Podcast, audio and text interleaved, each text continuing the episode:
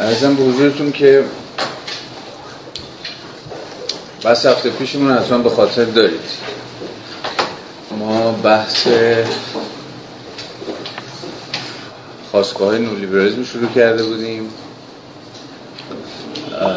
و قرارمون این بود که قرارمون این بود که از چهار خواستگاه نولیبرالیسم بحث کنیم. دو تاش حرف زدیم. از خواستگاه ایدولوژیکش که همون بحث انجمن مونتپلرین و اون مانیفستشون بود که تا حد نسبتا مفصلی هفته پیش بحث کردیم خودش از وجه سیاسی خواستگاه های نولیبرالیسم هم حرف زدیم تا جایی که به در واقع دولت های مشخص مربوط می‌شد. دولت شیلی و آرژانتین در دهه 1970 در آمریکا لاتین. دولت های در واقع ریگان در آمریکا تاشیر در انگلیس دن شیاپینگ در چین و غیره و غیره. امروز دو تا سطح دیگر رو می‌خوایم بحث بکنیم. یکی در واقع وجوه اقتصادی این خواستگاه دقیقا کجاست؟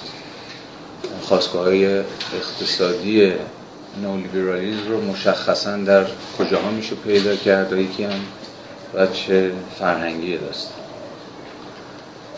ارزم به حضورتون که وقتی از وجوه اقتصادی حرف می‌زنیم دست کم به دو تا نقطه خیلی مشخص میشه اشاره کرد. این بچه اقتصادیه الان دیگه راجب مبانی نظری اقتصادی نولیبرالیزم نمی‌خوام حرف بزنیم. مشخصا می‌خوام ببینیم دو تا مومنت دو تا دقیقه دو تا برهه مشخص اقتصادی داریم که می شود نولیبرالیزم رو یا به تعبیر بهتر سیاست های اقتصادی نولیبرالیزم رو در اون دو تا نقطه در اون دو تا مومنت پیدا کرد. بیاید اسم یکیشو بذاریم اجماع واشنگتن. اتفاقا اسمشو شنیدید. یه لحظه خیلی مشخص تاریخیه تو 1989 حالا ازش حرف می‌زنیم که اصلا اجماع واشنگتن چی هست و چرا مهمه برای بحث ما. و اون دقیقه دومش هم در واقع من اسمشو می‌ذارم دقیقه پارادایم توسعه وام ها و فشار مالی.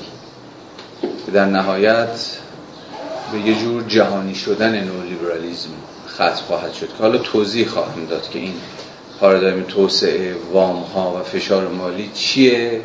کی اتفاق افتاد و چه نقش ساختاری داره در بسته و در گسترش discourse یا اون پارادایم سیاست گذارانه نولیبرالیستی؟ پس تو این وجه اقتصادی راجع دو تا moment الان حرف می‌زنیم. اول اجماع واشنگتن.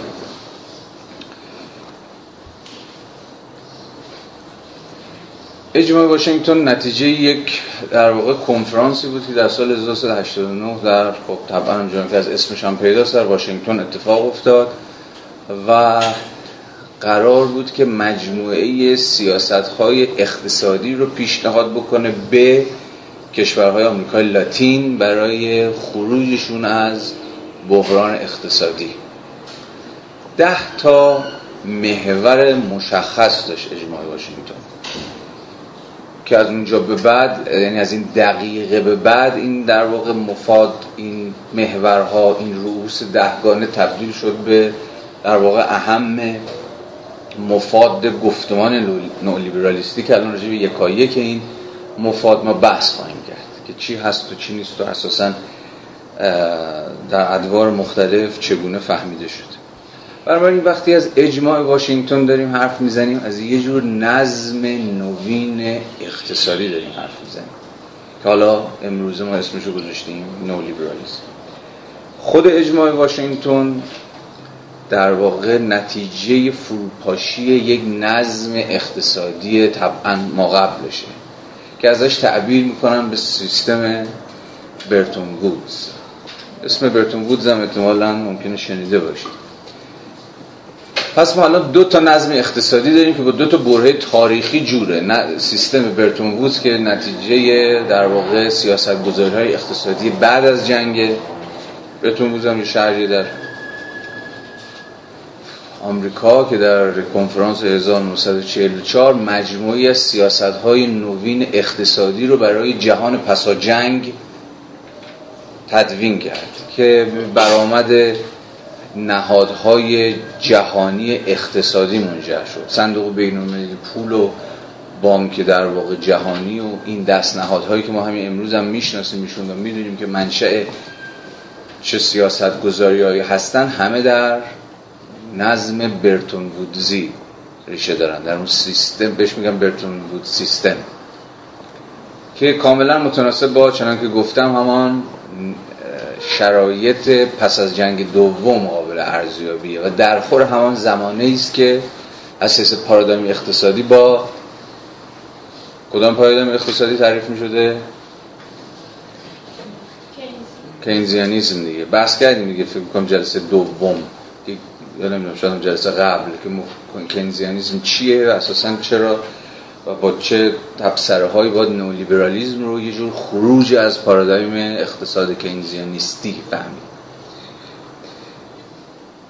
فروپاشی این سیستم اقتصادی برتون وودز در اروپا و آمریکای پسا جنگ تا حدی در همون اواخر از اواخر دهه 1970 و طبعا اوایل 1980 شروع شد و به شکل مدون خودش رو در همین اجماع واشنگتن نشون داد که چنانکه که گفتم کنفرانسی بود برای قسمی پلیسی میکینگ. سیاست گذاری مشخص برای اقتصاد نوین جهانی.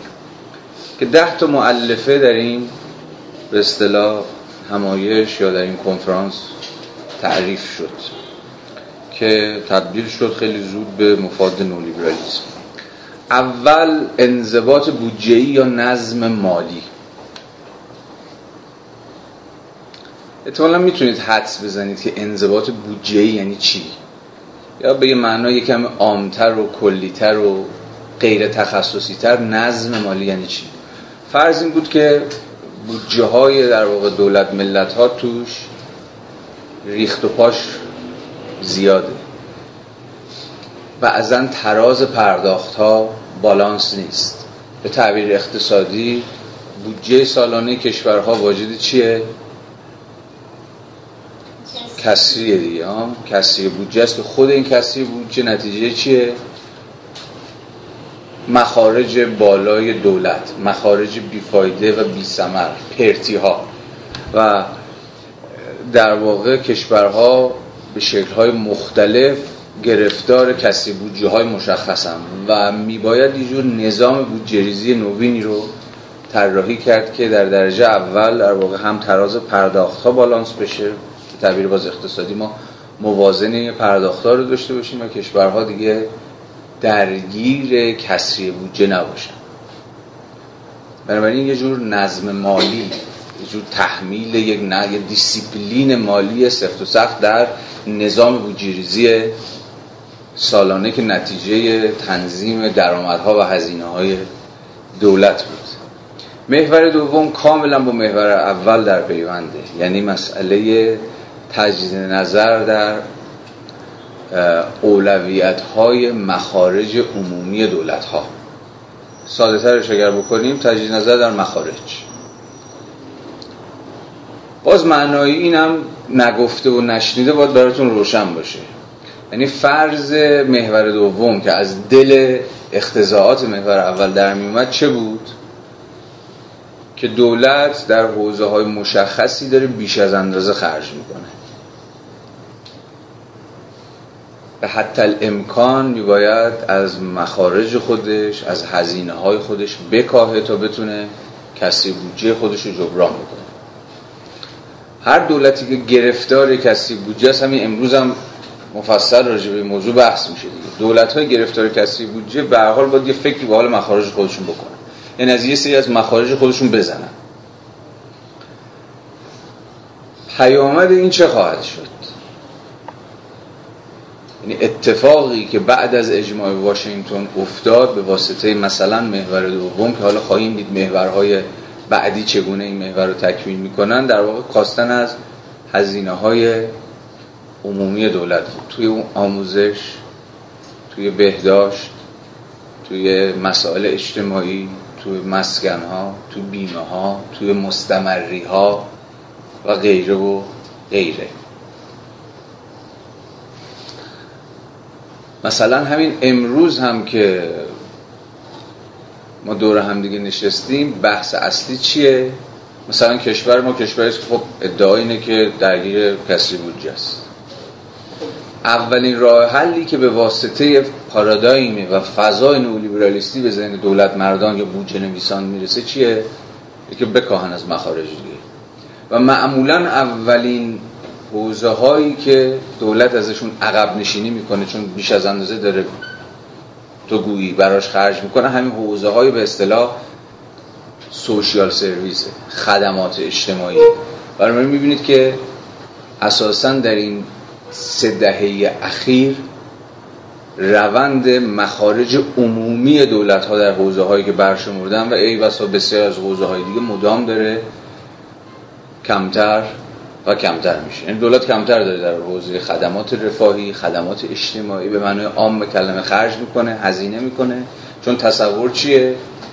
اینکه هم این در واقع مخارج پرهزینن برای دولت هم اینکه اندازه دولت رو بزرگ می‌کنن هم اینکه جلوی رشد بخش خصوصی رو در این حوزه ها می‌گیرن و غیره و غیره. بعدها خواهیم دید در محور هشتم اجماع واشنگتن که مسئله خصوصی سازی ها مطرحه چگونه این اون محور هشتم با محور دوم در پیوند قرار می‌گیره؟ یعنی دولتی که باید از مخارج خودش در بخش خدمات رفاهی و اجتماعی بکاهه عملا فضا رو برای بخش خصوصی باز می‌کنه که از همون حوزه هایی که دولت عقب نشینی کرده بخش خصوصی مسئولیتش رو بر عهده بگیره. حالا می‌خواد درمان باشه می‌خواد آموزش باشه می‌خواد بهداشت باشه می‌خواد بیمه ها باشه می‌خواد مستمری ها باشه یا هر چیز دیگه. حالا پیامدهای سیاسیش هم که دیگه خیلی روشنه دیگه. پیش حالا تو این سه چهار جلسه هم کمتر بیشتر جوری صحبت کردیم. من حالا به تفصیل در جلسات بعدم به این ماجرا باز خواهم گشت. اجازه بدید همینجوری پرانتزی باز کنیم. پرانتز جالبیه پرانتز خیلی مهمی هم هست. باز یکی دو تا کار بهتون پیشنهاد بکنم ببینید کار مهمیه به نظرم. باز اگه یادآوری کنید من می‌ذارم تو گروه امشب. آصف بیات یک مقاله ای داره احتمالا می‌شناسید. آصف بیات رو از خلال اون کتاب سیاست های خیابانیش دیگه احتمالا. حتی یکی دو تا کتاب دیگه هم ازش هست به فارسی. یه مقاله داره بسیار مقاله مهمیه. اینو یه چیز هولوهوش 20 سال پیش نوشته. و در واقع اسم مقاله هم هست در واقع نئون لیبرالیسم در خاور میانه. 20 سال پیش نوشته آصف بیاتی اونجا بیات یک فضای تحلیلی خیلی مهمی رو باز می‌کنه. و اینکه نولیبرالیزم به مسابه عقب نشینی دولت از ارائه یک سری خدمات اجتماعی در کشورهای خاورمیانه تا چه حد فضا رو برای جنبش های سیاسی اجتماعی مدنی باز کرده تا از خلال مداخله کردن در همون جاهایی که دولت نیست خلع دولت احساس میشه یه جور هژمونی سازی بکنن برای هژمونی سازی سیاسی مدنی کنن برای و به نفع خودشون. مثلا مثال لبنان و مصر و حالا یه اشاره خیلی کوتاهی به ایران می‌کنه. به ویژه مصر و لبنان بیات اونجا دست می‌زنه ادعاش اینه که این دولت های نولیبرالی هر چقدر که بیشتر عقب نشینی کردن در این کشورها فضا رو برای کیا باز کردن؟ چون بخش خصوصی نیرومندی هم نبود که به شکل در واقع اقتصادی بیاد و این حوزه ها رو پوشش بده خدمات اجتماعی رو ارائه بده به در واقع مردم بی پناه فضا رو برای کیا باز کردن؟ در لبنان برای حزب الله در مصر برای اخوان المسلمین. چون می‌دونید هم حزب الله هم اخوان المسلمین در مقام در واقع یه جور جنبش های سیاسی اجتماعی به شدت در این 20 سال اخیر و حتی هنوز هم حالا غیر از ماجرای اخوان المسلمین که در واقع یه جورای تومارش جمع شد در مصر به شدت درگیر خدمت رسانی مدنی بودن. خیلی از خدمات بهداشتی و آموزشی و رسیدگی به فقرا و بعضا تأمین سبدهای خانوار و غیر و غیره رو مثلا اخوان المسلمین در بسیار از محلات و مناطق فقیرنشین و حاشیه‌ای مصر انجام می‌داد و از خلال همین یه جور خدمت رسانی با همه بار ایدولوژی مفهوم خدمت رسانی داره عملا هژمونی مدنی و سیاسی خودش رو در جامعه تثبیت میگن این کاری که حزب الله در مشخصا جنوب لبنان هم کرده دیگه.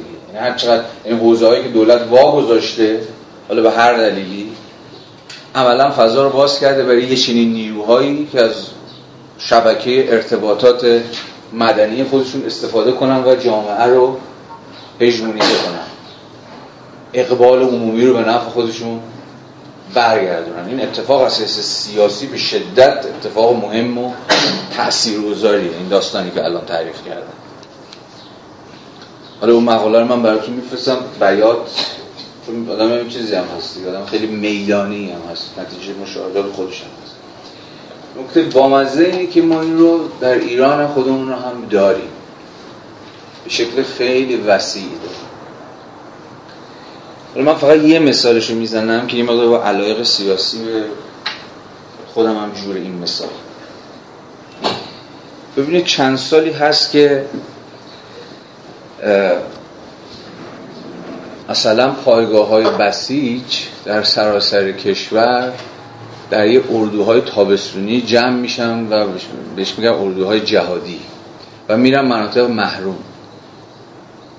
شاید شنیده باشید یا شاید خودتون در یک از این اردوهای جهادی همراه دوستانمون رفتید به این مناطق. کار این اردوهای جهادی چیه؟ دقیقا با همون مشی حزب الله و خان مسلمین. اساس سیاسی اردوش همونه. یعنی یه حوزه های هست دولت نتونه زورش نرسیده برسه.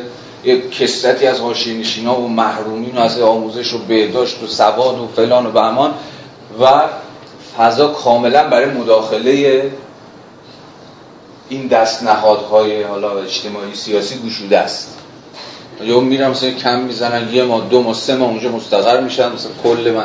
حتی تو مناطق خیلی چیزا مناطق خیلی حاشیه‌ای و خیلی مسئله دار. حالا سیستان و بلوچستان گرفته تا کردستان. مناطق سنی نشین حتی. حالا فضاهاش هم خب خیلی طبعا امنیتی و غیره و غیره ولی تا حد زیادی فضا برای مداخله کاملا هژمونی که این دست نهادها گشوده است. دقیقا به این دلیل که دولت این منطقه الفراغ خیلی گسترده داره. یعنی حوزه که دوش مداخله نکرده نتونسته کاری بکنه پر مسئله و آسیب و فلان و فلانه و طبعا فضا رو باز کرده برای اینکه این نهادها این حوزه ها رو پوشش بدن و این حوزه ها رو مدیریت بکنن. طبعا به نفع تثبیت یه جور ایدئولوژی خودشون دیگه. هژمونیزه کردن خودشون. این بسیار بسیار اتفاق مهمیه. و خب خیلی هم کم بهش توجه شده. پای مثلا یه نهاد مدنی تا حالا به اون, به اون مناطق نرسیده؟ یا اگر هم پای نهاد مدنی مستقل حالا با هر انگیزه اونجا واقعش مثلا از ریشه میزننش. شاید شما هم تجربه رو داشته باشید. می‌خوام بگم که یه سیاست گذاری اقتصادی ناگهان چقدر پیامد و اثرات سیاسی و اجتماعی به خودش به دنبال میاره.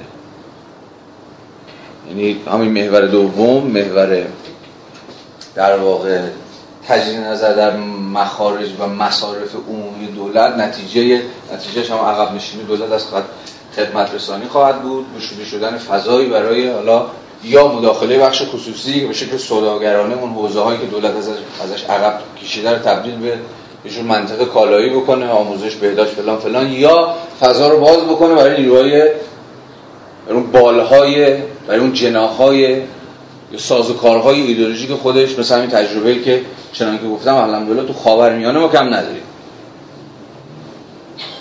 تو غیر خاورمیانه هم هست مثلا خیریه هایی که بعضا تو امریکای شمالی حتی در اروپا در این فضاها مداخله می‌کنن. خیلی هایی که بعضا ممکن است سیاسی هم خیلی گروشه دست راستی هم حتی داشته باشن.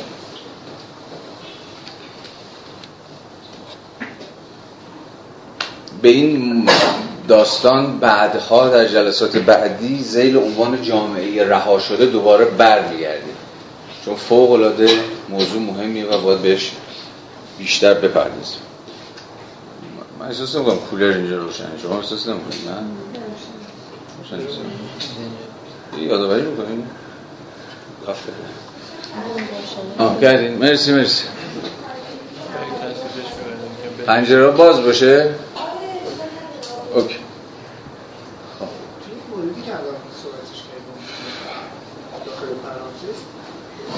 آها پرانتز بسته رست خب. به نظر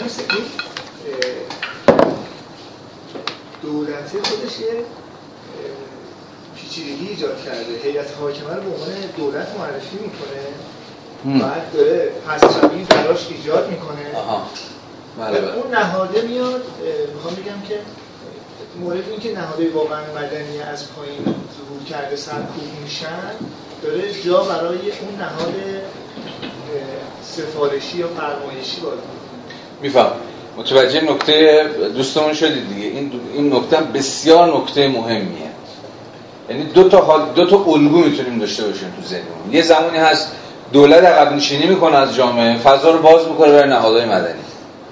یعنی خود مردم خودشون سامان بدن یه فکری به حال امورات خودشون بکنن. حالا از آسیب های مثلا اجتماعی گرفته تا هر چیز دیگه. یه زمان دیگه هست نه. دولت عقب نشینی می‌کنه ولی فضا رو برای نهادهای مدنی مستقل فلان و فلان باز نمی‌کنه. اتفاقا فضا رو برای بالهای ایدئولوژیک خودش فراهم می‌کنه که در جامعه نفوذ بکنن. تو کشوری مثل کشور ما که اساسا همه چیزش التقاطیه و ترکیبیه ما هر دوتا اینا رو داریم. دولت عقب نشینی کرده در یه حوزه حوزه هایی مثلا همین حوزه آسیب های اجتماعی. خب دولت نمی‌تونه مثلا خیلی از مسائل اجتماعی نمی‌تونه سامان بده. مثلا فرض کنید که زنان من با این بی سرپرست و بد سرپرست هنوز کنار نیومدم نمی‌دونم چی باید بذاریم. چون مثلا فرض گرفته که یارو سرپرست می‌خواد حالا یا نداره یا اون سرپرست بده. زن سرپرست خانوار حالا یا مثلا زنان آسیب دیده حالا هر چی که اسمشه ببین خب دولت سالهاست نتونسته این حوزه رو در مسائل آسیب های اجتماعی سر سامان بده دیگه. خواه ناخواه فضا باز شده به شکل نسبی برای اینکه یه سری از نهادهای مدنی در این حوزه بیان مداخله هایی بکنن. ولی در این حال حضور ایدولوژیک خودش هم در جامعه کاملا حضور روشن و شفافی. یعنی می‌خوام بگم که ما هر دوتای این الگوها رو تو ایران داریم تجربه می‌کنیم. من دولتی که عقب نشینی کرده به نفع نیروهای ایدولوژیک خودش که اتفاقا اونا نفوذ کنن در جامعه نیروهاش نیروهای مدنیش. در تو می‌دونید دیگه مشی خیلی میلیشیایی دارن دیگه. میلیشیایی یعنی یه جور نظامی مثلا. این بسیج مسیج اینا دیگه روشن دیگه. هم به ناگزیر فضا برای یه سری از نهادهای مستقل هم به, نا... به ناگزیر خیلی مهمه. باز شده چون خود دولت زورش نمی‌رسه خیلی از این مسائل رو سر سامان بده. یه مقداری فضا برای نهادهای مدنی گشوده شده که یه مداخلاتی بکنه. ولی از پارادوکس چیه؟ که دولت اساس سیاسی نمی‌تونه اینا رو تحمل کنه. یعنی هم یه از مسائل خودش نمی‌تونه هندل کنه هم از حیث سیاسی نمی‌تونه کنار بیاد که خود جامعه فکری به حال امورات خودش بکنه یعنی پارادوکس دولت در ایران در, در این حوزه خیلی پارادوکس جدیه. یعنی هم عقب نشینی اقتصادی کرده هم اجازه هم پیشروی سیاسی. یه مثال دیگهش همین خط رو ادامه بدیم چون بسیار مهمه این اصلا تو فهم مختصات نولیبرالیزم ایرانی بسیار مهمه. و حواستون هم هست که داریم اجماع واشنگتن محور دومش همچنان داریم حرف می‌زنیم. مثلا مدارس در ایران یا دانشگاه ها در ایران هستن. زیل مسئله خصوصی سازی خب همه دارن مینالن دیگه. از خصوصی سازی آقا مدارس دانشگاه ها دوباره جنبش دانشجویی و دانشگاه های تکونی خوردن و سر و حتما سر صداش به گوش شماها هم خورده. اما این چه نوع خصوصی سازیه خیلی نکته مهمیه؟ یعنی فهم اصلا خصوصی سازی ایرانی چیه؟ ببینید در نهادهای ایدئولوژیکی مثل مدرسه مثل آموزش. باز همون الگوی قبلیه. عقب نشینی اقتصادی اما پیشروی سیاسی. اونایی که از خوشیسازی دفاع می‌کنن توی با الگوهای غربی غربی اینجا فوش نیست با الگوهای غربی و دفاع می‌کنن از خوشیسازی فرضشون چیه؟ خیلی خوبه دولت به رقب که. خب فضای جامعه باز میشه دیگه. دولت هر چقدر بحث کردیم دیگه امروز هم بحث می‌کنیم چون می‌خوام روی اتریشی ها؟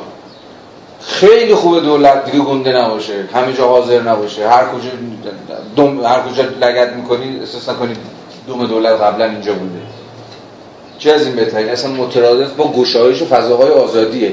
مترادف با گشایش و فضاهای مداخله خود جامعه است. اما ما اما خیلی گنده و توپل داریم اینجا.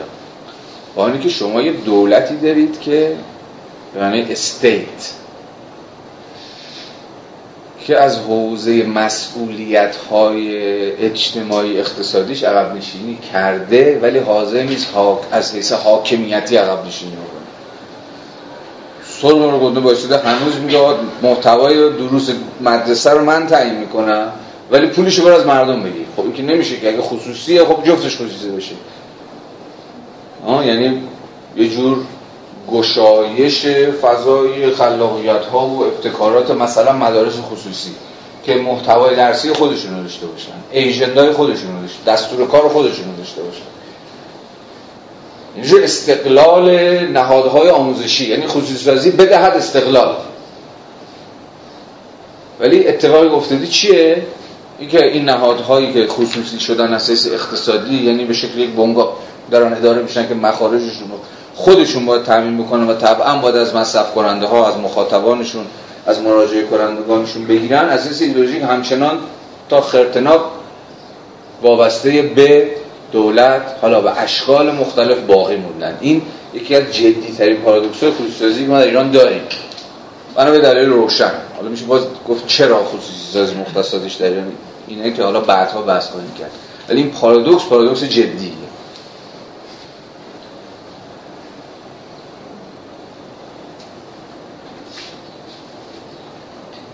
یا باز یه پرانتز تو پرانتز. اونجایی که گفتم از الگوی التقاطی و ترکیبی دولت و تعبیر بهتر اقتصاد سیاسی ایران حرف زدیم. این خیلی مهمه که دولت در ایران التقاطی بفهمید. یعنی چی؟ یعنی این دولت همزمان سیاست های رو داره دنبال می‌کنه. همزمان طرح بیمه سلامت هم تصویب کرده چطور چطور چه چیزی ممکنه چه نولیبرالیزمیه که حالا این سیاست های خودستازی و مقررات داده همونایی که جلسات اول بحث کردیم و به جد داره دنبال می‌کنه. ولی توی پروژه ملی خیلی گنده. حالا با همه سوراخ که طرح تحول سلامت داره من به چیزش کاری ندارم به نواقصش کاری ندارم. ولی دولت مثلا یه حجم وسیعی از جامعه رو در مسائل درمانی مثلا بیمه کرده دست کم تا جایی که از بیمارستان های دولتی دارن استفاده می‌کنن که مطمئن نیستم مخارج چیزش چه هزار 80 هزار 80 هزار میلیارد تومان؟ نمی‌دونم. یه رقمی تو همین مایه ها یعنی همزمان مدافع سیاست های خصوصی سازی و همزمان دولتی که تو حوزه بهداشت درمان داره یه خدمات خیلی گسترده رو عرضه می‌کنه. خب این چه دولت چطور چیزیه؟ این الگو چطور الگویه چه نو لیبرالیزمیه آیا ما با این اصلا اصلا می‌تونیم از نو لیبرالیزم در ایران حرف بزنیم؟ خیلی از منتقدین نقد های نو لیبرالیستی به اقتصاد ایران همینو میگن دیگه. این نمی‌تونه نو لیبرالیزم باشه. اقتصاد ایران. یا شما مخارج بودجه عمومی دولت رو نگاه بکنید. بودجه عمومی یا بودجه کل نه. سه تا در واقع ردیف بودجه اول بخش مخارج عمومی. ما می‌دونید چیه؟ یک مخارج رفاهی. دو آموزش. سه رفاه. مذارت بخوام بهداشت و درمان. یعنی شما هنوز دولتی دارید که بودجه عمومی سه تا محور اصلی سه تا ردیف بودجه اصلیش رو مخارج رفاهی آموزشی و بهداشت درمان به خودش اختصاص داده. باز یعنی چی؟ یعنی دولت آقا بیشترین بودجه عمومی رو داره خرج این مسائل می‌کنه. خب نولیبرالیسمش کجاست؟ چی؟ به نظر داره فعالیت حقوقی نولیبرال انجام میده یعنی چی فعالیت حقوقی نولیبرال همین که مثلا قانون اساسی دستکاری می‌کنن بودجه ها رو جوری تنظیم می‌کنن که به سمت مثلا ایجاد فرصت های سرمایه‌دارانه پیش بره یا نهادهایی رو می‌سازن که این تصمیم گیری ها رو مثلا خاص طبقه یا انباشت سرمایه انجام بده من تو مورد وسیل چیزی که متوجه میشم می‌بینم که بودجه بهش تخصیص پیدا می‌کنه بعد اجازه نمیده نهادهای مدنی فعالیت کنن. ولی میاد یه کار چطور میگن اخلاقی فرهنگی انجام میده که معمولا اون طبقه که نیازمند این خدمات هست همونجوری به همون ذهنیت و شرایط میمونه. متوجه شدم ولی ربطش به این مثالی که من زدم چیه؟ آیا شما نمی‌تونید بپرسید که یعنی مثال نقض منو سریع می‌تونستید بزنید؟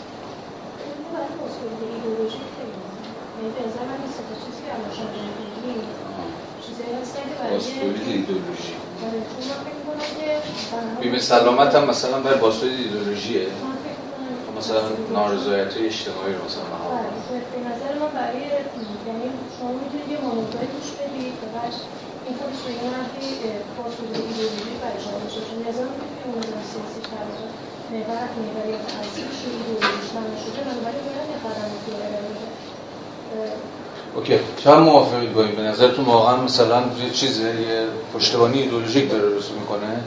مثلا تولید اجماع داره می‌کنه. دولت نداریم که این ستاره انجام یعنی دولت نولیبرالیسم خالص هم داره خالص نداریم ولی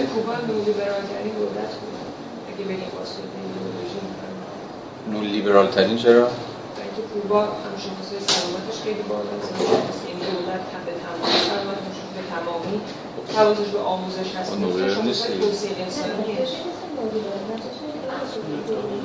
نه ما آره الان سوال ببین دو تا الان پاسخ داریم. یک اینکه آقا اصلا گول این بازی ها رو نخورید.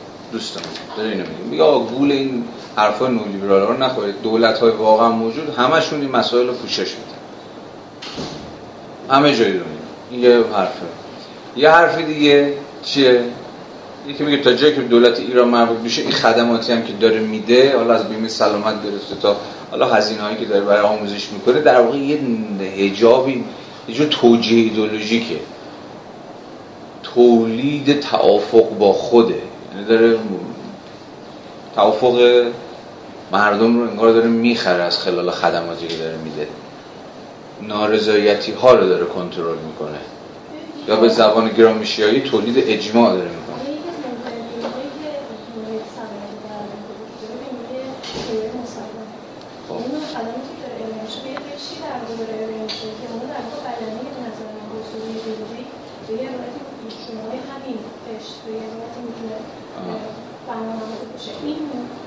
بیمه سلامت که همه رو پوشش داده که.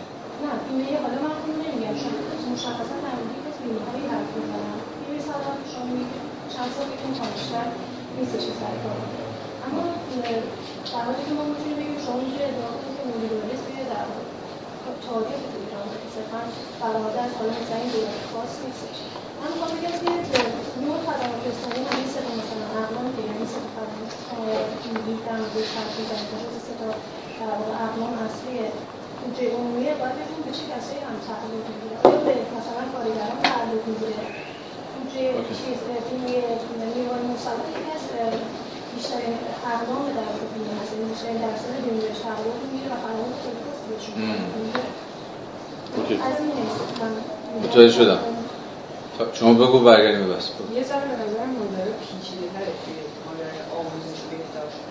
یعنی خدماتش اینه که خیلی جاها اصلا شاید بشه گفت یعنی اگر یه شاخصه های نئولیبرالیستی یه دولت رو بسنجیم نمی‌تونیم لزوما با عمل کردش در بهداشت آموزش ببینیم یعنی انگار که اگر که بهداشت آموزش هم واگذار بشه مثلا عرصه هارش خصوصی دقیقا مثلا به حد اکستریمش رسیده سیاست های یونیورسیتی چرا این حرف میشه زد؟ برای اینکه در مورد بهداشت و درمان حتی مرز بین دولت های نولیبرال و دولت های رفاه هم میشه بود در هم میره چون خیلی از مناقشات دولت های رفاه مثلا اینطوری نیستش که کشورهای اسکاندیناوی تماما مثلا و خیلی از بیمه ها و اینها واگذار شده بخش خصوصی داره فعالیت می‌کنه. ولی مثلا خب حالا یه سری نظارت های دولت هم داره. می‌خوام بگم که نمی یعنی حالا باز این مثلا اینجور سوال هم ترک کنم با توجه تجربه حتی خود با یعنی یه سری دولت هایی که می‌بینیم سیاست های متناقضی دارن به ظاهر در عرصه های دیگه ولی در عرصه بهداشت و درمان حواسشون هست. حالا فارغ از اینکه جاهای دیگه دارن چگونه عمل می‌کنن. می‌خوام بگم که این چقدر اصلا می‌تونه سنجش مناسبی باشه برای اینکه بگیم خب این دولت واجد سیاست های نولیبرالی است. آره. اینو به مسابقه یک تو هم بگو که سریع. خیلی مهمه که این پولی که خرج میشه بعد دوباره میاد تو جیب کی یعنی که همیشه که این پول سلامت رو دادن به بخش سلامت. یعنی این داره یه جورایی که مثلا وزارت بهداشت مثلا با این پول خرج کنه یه پولی میده. دست مردم که این دوباره بیاد توی یه جیبه مثلا پزشک. یعنی که طوری هم می‌بینم مثلا این مفهوم ساخت رضایتی هاروی هم من فکر کنم باید توجه کنیم. یه وقت ساخت چی؟ ساخت رضایتی هاروی مطرح می‌کنه. یعنی دولت در روند نئولیبرال شدنشون مجبورن از این روندهایی برای ساخت رضایت استفاده کنن و در نهایت قرار نیست من فکر نمی‌کنم قرار باشه توی دولت نئولیبرال این خدمات به این شکل گسترده مثلا مشتزینه حالا اون بحث ساختن رضایت هاروی هم بحث مهمی دو تا بحث یکی نظام نئولیبرالی یکی سیاست های نئولیبرالی واقعا ایران این نظام نئولیبرالی نداره ولی خب سیاست های نئولیبرالی داره حالا آره با اینم میشه توضیحش داد ولی خیلی راحت بتونستید یه مثال جالب بزنید دیگه. بگید آقا داست آمریکای دوران اوباما مگه چیزی جز این بود؟ چه ربطی اصلا به ایران داره؟ در آمریکا هم شما اوباما کر داشتید قرار بود یه بیمه وسیع اجتماعی که حالا که یارو دلغک زد زیرش. ولی آمریکای عصر اوباما که همه با نو لیبرالیسم توصیفش می‌کنن و برآمد ترامپ و نتیجه خود سیاست های هشت ساله و حالا بیشتر نو لیبرالیسم آمریکایی می‌دونن که این همه نارضایتی و حاشیه به حاشیه رانده شده بود فلان و فلان تولید کرد که یهو برن زیل گفتمان پوپولیستی آقای ترامپ همون اقتصاد به اصطلاح نو لیبرالیستی می‌بینید که اوباما هم داره. یعنی وسیع ترین سیستم خدمات درمانی تاریخ آمریکا. حتی در دوران چیزش هم نبوده. یعنی دست کم اولیش قرار بوده که خیلی وسیع تر از دوران نیو, نیو دیل هم باشه که یکی دو جلسه پیش صحبت کردیم.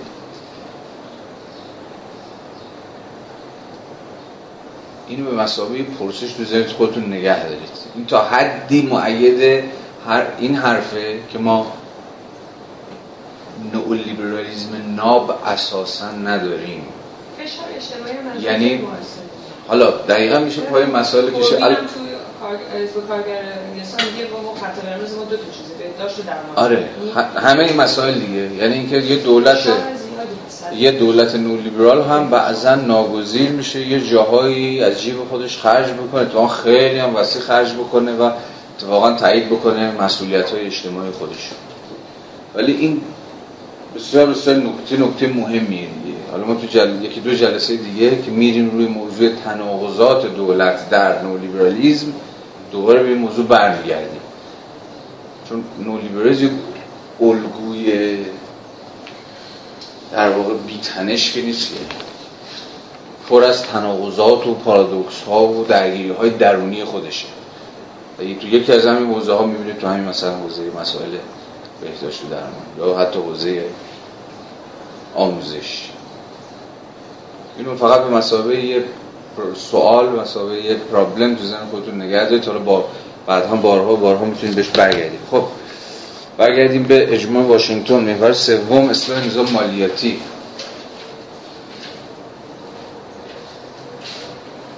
الگوی کینزیانیزم الگوی مالیاتی شده دیگه. یعنی مالیات های سنگین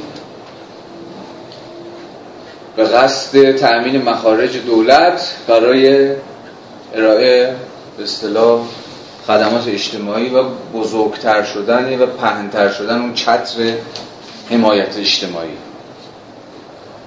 که الگوی سیاسیش هم تلاش برای مهار تعمیق شکاف طبقاتی بود دیگه. از خلال مالیات ها عملا تا حد تل امکان جلوی این شکاف طبقاتی گرفته بشه فاصله طبقات عملا فاصله تنظیم شده ای باشه تا و که خود این هم نتیجه جو سازش طبقاتی بود دیگه که جلسات پیش هم سرش بحث کرد.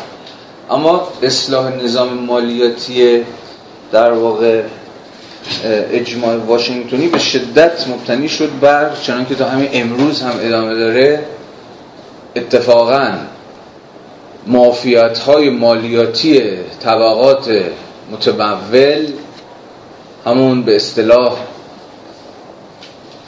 قد این استفاده کرد آدم دیگه دلش نمیاد استفاده بکنه. این یک درصدی ها و چهار درصدی ها این معاف شدن در واقع اون یک درصدی های جامعه یا اون طبقات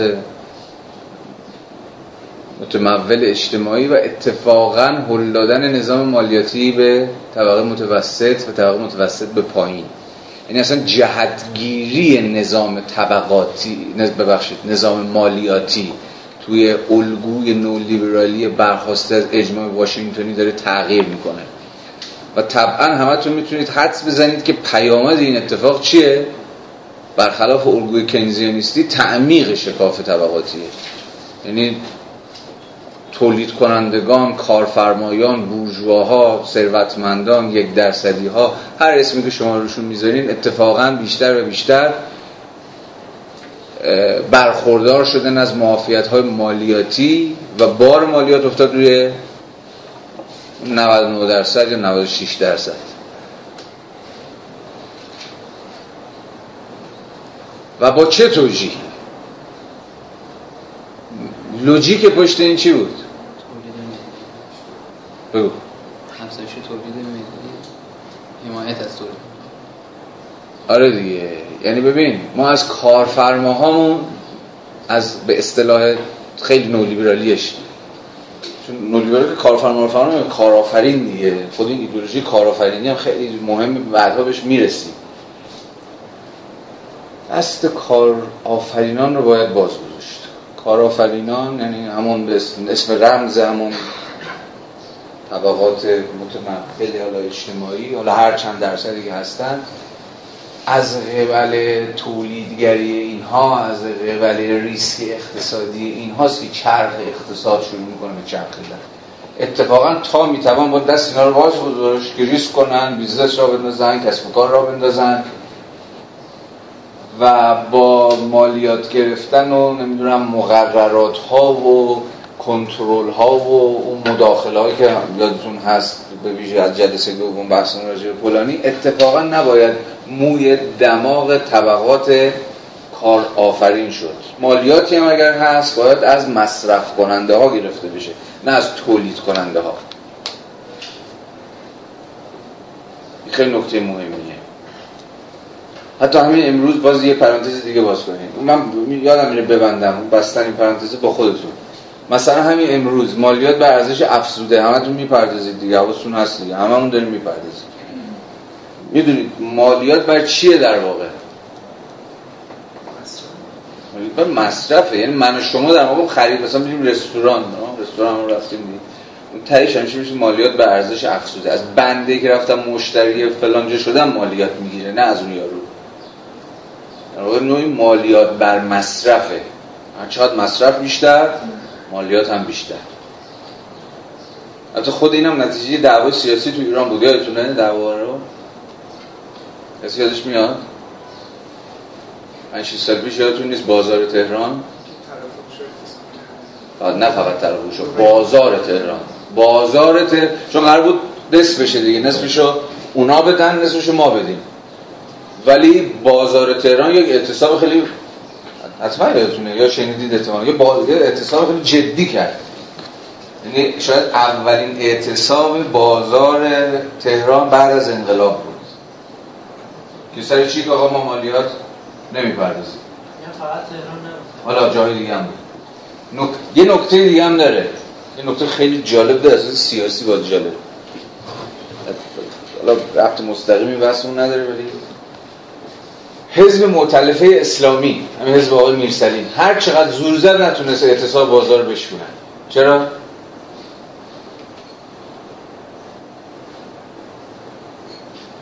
چه ربطی به بافت جدید بازار در ایران داشت؟ به نظر چون معتلفه نماینده بازار سنتیه. سنتا نماینده بازار سنتیه. همون حجردارای قدیمی و اینا. و بازار تهران یا همان بورژوازی و خرد بورژوازی نوظهور بازارهای تهران حزب مثل اصلا توش نفوذی نداره. همین الان هم هیچ نفوذی نداره. یه حزب کاملا می‌بینید دیگه حزب ورشکسته یه تحتوغاریه اون تعمه ها مثلا بر خودش داره میچرخه. یعنی هیچ دیگه بافت اقتصادی بازار در ایران اونقدر عوض شده که یه جریان سیاسی که سنتا نماینده بازار بوده تو انقلاب ایران شما نقش متلفه رو می‌گیرید نادیده بگیرید؟ یعنی نقش خود بازار رو. ولی الان کاملا می‌تونید از نقش سیاسی و حتی اقتصادی متلفه چشم بپوشید الان متلفی چیه؟ صرفا یه مجموعی از چهرهای سیاسیه که دارای چی هم؟ یه سری انحصار تجاری هم. بازار فلان دستشونه بازار با یعنی انحصار دارن دیگه. کاملا هم می‌دونید مونوپولیه دیگه. انحصار مثلا واردات پسته مثلا دست آقای اسکرالادی اصلا برو برگر هم نداره. بالا بیر پایین بیاد همچنان دست ایشونه.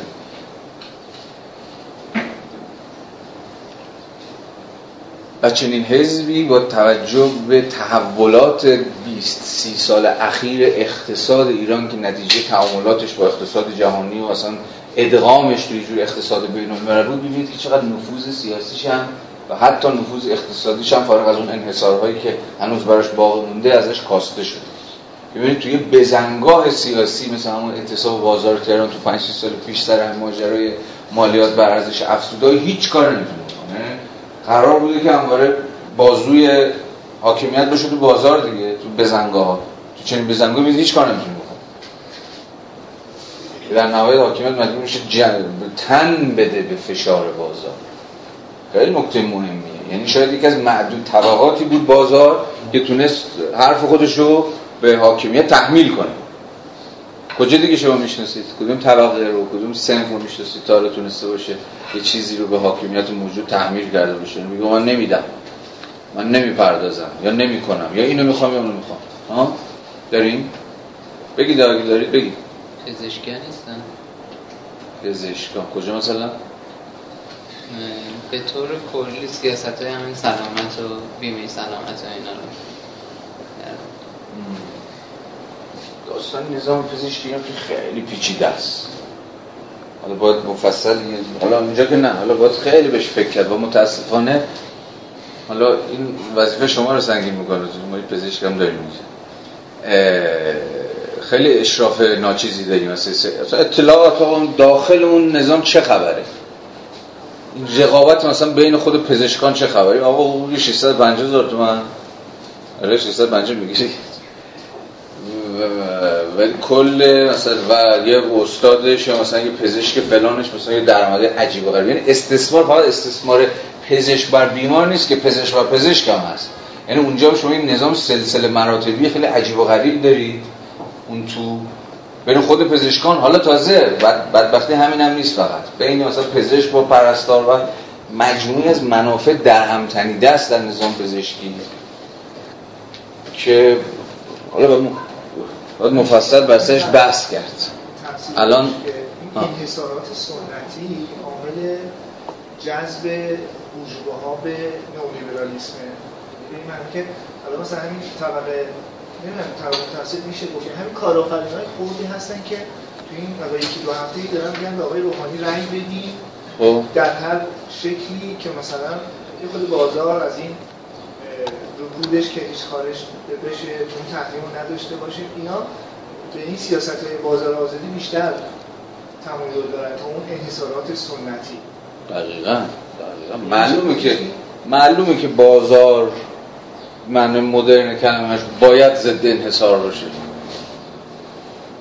اصلا خورده بور... اصلا همین خورده بورژوازی و بورژوازی جدید بازار تهران تعارضات جدی داره با بخش های سنتی تر بازار مثل همین معتلفه چون معتلفه به واسطه رانت سیاسیش یه سری بازارها به شکل انحصاری در اختیار گرفته و اجازه رقابت و فلان و بهمان نمیده. ولی خب همون زمان دولت داره شعار آزادسازی و رقابت پذیری اقتصادی و فلان و فلان میده. خب اینجا چرا به نظر شما چرا به که برن سراغ نوع نیست یا همزمان با بازار آزاد سراغ دموکراتیک شدن شرایط یا روابط اجتماعی نمیرن؟ فقط میرن سراغ بازار بازار آزاد. کیا؟ همین طبقه خود بورژوا خب اون چه می‌دونه دموکراسی چیه اصلا به دموکراسی نیازی نداره که. شما خورده بورژوا رو با دموکراسی چه کار واقعا به نظرت؟ می حالا خب یه تحلیل چیزا میشه. اون یک طرفه و صلح. حالا اگه آقای موسی قنیجات به جای منجا نشسته بود به شما می‌گفت ببین آزادسازی نام دیگر دموکراتیزاسیون اقتصاد. خیال من تو رو یه جا راحت می‌کرد. خب، آزادسازی یعنی دموکراتیک شدن دیگه. یعنی چرخش آزاد نخبگان حالا این بار اقتصادی بر حسب چی؟ یه رقابت. حالا اینجا رقابت یه بار بین من و تو بازاریه یه بار بین من و تو مثلا چهره سیاسی یا حزب سیاسی. همونقدر که شما در حوزه نظام سیاسی باید آزادسازی بکنی یعنی اجازه این چرخش نخبگان رو بدی از خلال رقابت در حوزه اقتصاد هم باید همین کارو بکنی. حالا من آقای موسی نژاد به شما میگم اولویت اول با اقتصاده. یعنی اول اینجا رو آزادسازی بکن که انحصارها در حوزه اقتصاد شکل نگیره. یکی دستش پر پول بشه یه عده رو بی بهره بکنه که بعد به واسطه بنیان مالیش هر غلطی بخواد بکنه. دموکراسی سیاسی هم رفته رفته از پیش میاد. الگوی لیبرالی به شما اینو خواهد گفت. بنابراین یه تعارض چیزی نداره با این داستان. که شما میگی خب حالا چرا به جایی که عوض اینکه دنبال بازار آزاد باشید بیاد شعار دموکراسی بدید اون پیشا پیش به من میگی خیلی راحت. تنها الگوی منه که به دموکراسی قطع میشه. تازه این یه جور دموکراسی بازاریه. آزادسازی یعنی دقیقا به این معنا یعنی و فقط به این معنا. یعنی دموکراتیزاسیون بازار. این خیلی نکته مهمیه که در مقابل نقد نیروهای منتجه یا کسایی که انحصار طلبن نقد اونا معمولا نقد بر با تکیه بر دموکراسی هستش. اینا همونایی که فقط می‌خوان خودشون حاکم باشن انحصار داشته باشن سرکوب ابزار دم دستیشونه. خب. اون چیزی هستش که می‌خوام بگم همین خود ها وقتی باهاشون صحبت می‌کنیم چرا نئولیبرال انتخاب می‌کنیم تو دفاع از نئولیبرال که خب چطور میگم فواید اقتصادی خوبی داره در مقابل گزینه حالا شرایط ایران می‌خوام بگم. این قسمتی که الان شدم. ببین تمایزی باید بذاری بین تمایزی باید بذاری بین خورده بورژوازی سنتی و خورده بورژوازی مدرن. خورده بورژوازی سنتی همواره به اتکای انحصارها عمل می‌کنه. انحصارهایی که نتیجه رانت نتیجه امتیازهایی که داره به واسطه نزدیکیش مثلا به هرم قدرت خورد بورژوازی مدرن عموما قواعد بازار آزاد رو عموما قواعد سیاست های آزادسازی رو میپذیره یا همون در واقع اصل رقابت رو. اینا دو تا نیروی متفاوتن در همین ایران امروز. هم می‌تونیم حتی جغرافی های استقرار این دو تا خورده بورژوازی رو در همین تهران هم می‌تونیم نشون بدیم.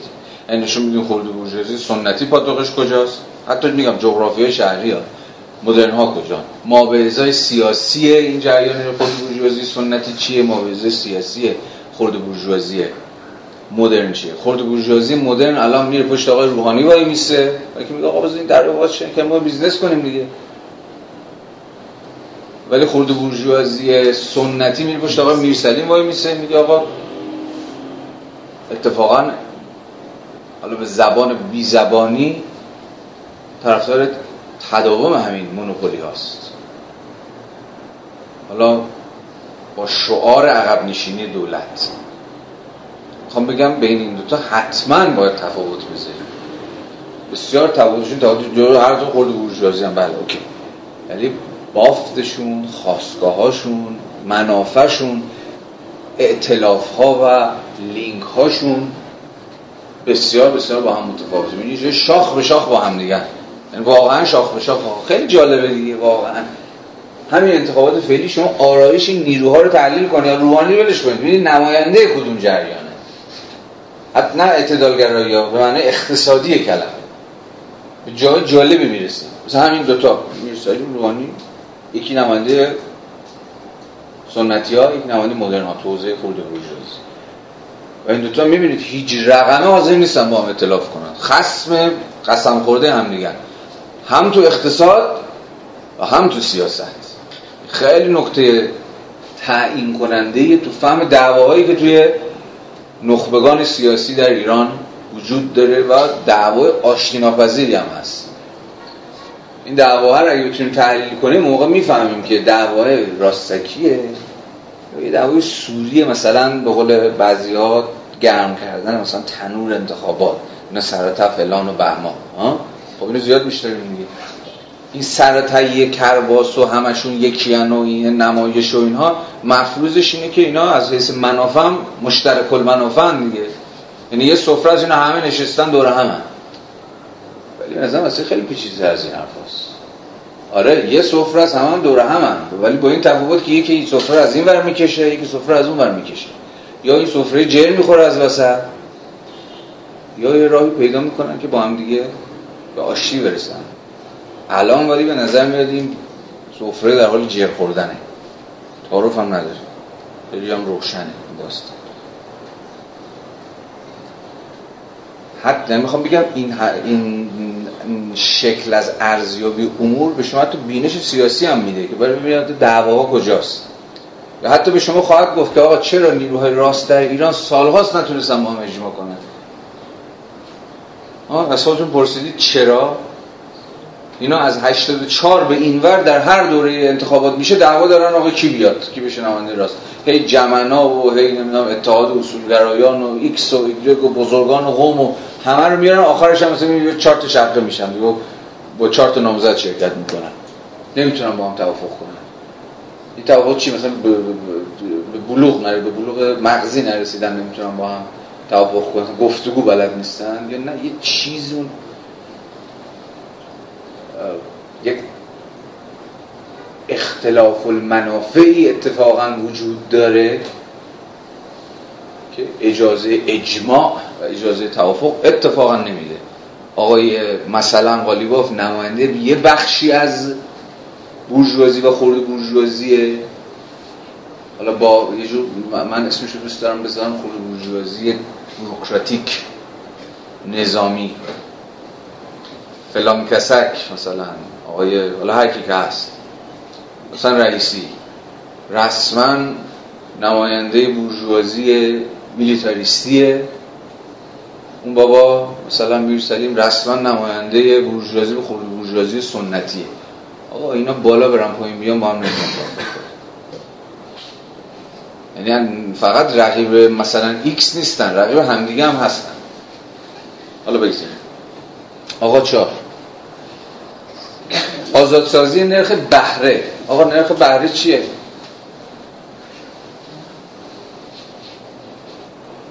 آقا نرخ بهره چیه؟ بگید دیگه آقا بانک نرفتید ارزش پوله.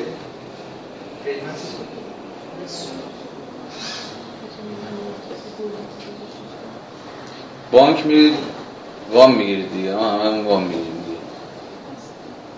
یعنی یه پول اکنونی رو می‌گیرید تا در یه بازه زمانی مشخص برش کرده طبعا همشو که همونی که بر نمیگردونید که. یه چیزی بیشتر رو باید برگردونید. در واقع نرخ بهره همان درآمدیه که پول از قبل خودش در یک بازی زمانی مشخص میباید حاصل کنه منطقا باید متناسب با چی باشه؟ خیلی چیزی منطقی فکر کنید. مثلا فرض کنید یک کتاب اقتصادی هم داره نخونید منم نخونم نرخ بهره که این همون درآمدیه که پول در یک بازی مثلا فرض کنید یک ساله قراره خب در واقع تولید بکنه باید متناسب با چی باشه منطقا؟ دقیقا با نرخ تورم دو تا سیاست کلی تو نرخ بهره وجود داره. یه نرخ بهره دو سیاست کلی. یکی اینکه دولت یا در واقع بانک مرکزی در هر دوره مالی مشخص که معمولا هر سال میشه نرخ بهره رو شکل دستوری تعیین کنه. یعنی از یه حدی نرخ بهره نمی‌تونه بالاتر و طبعا پایین تر بیاد. و یا آزادسازی نرخ بهره یا شناور بودن نرخ بهره متناسب با قدرت تولیدگری پول. اینکه پول چقدر می‌تونه متناسب با کدوم تو, کدوم بازار به گردش بیفته؟ بازارهای پرسود بازارهای پرهاشی یا بازارهای راکت و غیره و غیره. یعنی دو تا سیاست مشخصه یعنی ما با سیاست مالی سر کار داریم. میگه یا دستوری دولت تعیین می‌کنه چون که ما کشورشون نرخ بهره کاملا دستوریه. هنوزم که هنوزه. و همیشه هم بر سرش دعواست. به ویژه بین بانک مرکزی و بانک ها تازه از روزی هم که سرکله بانک خصوصی پیدا شدن دعوا جدی تر شد. چرا؟ اصلا دعوای بانک خصوصی و بانک دولتی سر چیه؟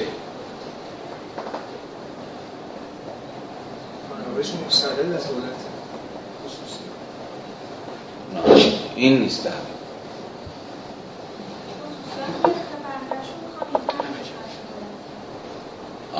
خب. بانک خصوصی که اومدن تو ایران دی ترفند زدن دیگه. الان هم هست دیگه. برای اینکه شوق سرمایه گذاری در خودشون ایجاد بکنن هم سودای خیلی عجیب غریب دادن. مثلا یه بانک مثلا شما میوردید بانک دولتی به شما می‌داد مثلا سود 18 درصد یهو می‌دید مثلا بانک فلان حالا حسنه ها که قربونش برن دیگه قرض رسانه شد اومدن جفت اینا رو بزنن یه نرخ مثلا 25 درصد بانک قوامین مثلا به شما سود سپرده می‌داد. دقیقا برای چی؟ روشن دیگه انگیزه اقتصادی ایجاد بگه آقا پول تو بیار برای من. یا میشه من. و ما با یک آشفتگی عجیب و غریب مواجه شدیم توی نرخ‌های هم نرخ‌های سود هم نرخ‌های بهره. حالا به چه بدبختی دامن زد در ایران؟ این دیروز رو دیدین؟ یعنی ریاکاری همشون هر جلسه سیاسی نباشه. داستان نظام بانکی می‌دید چیه؟ بدبختی نظام بانکی ما؟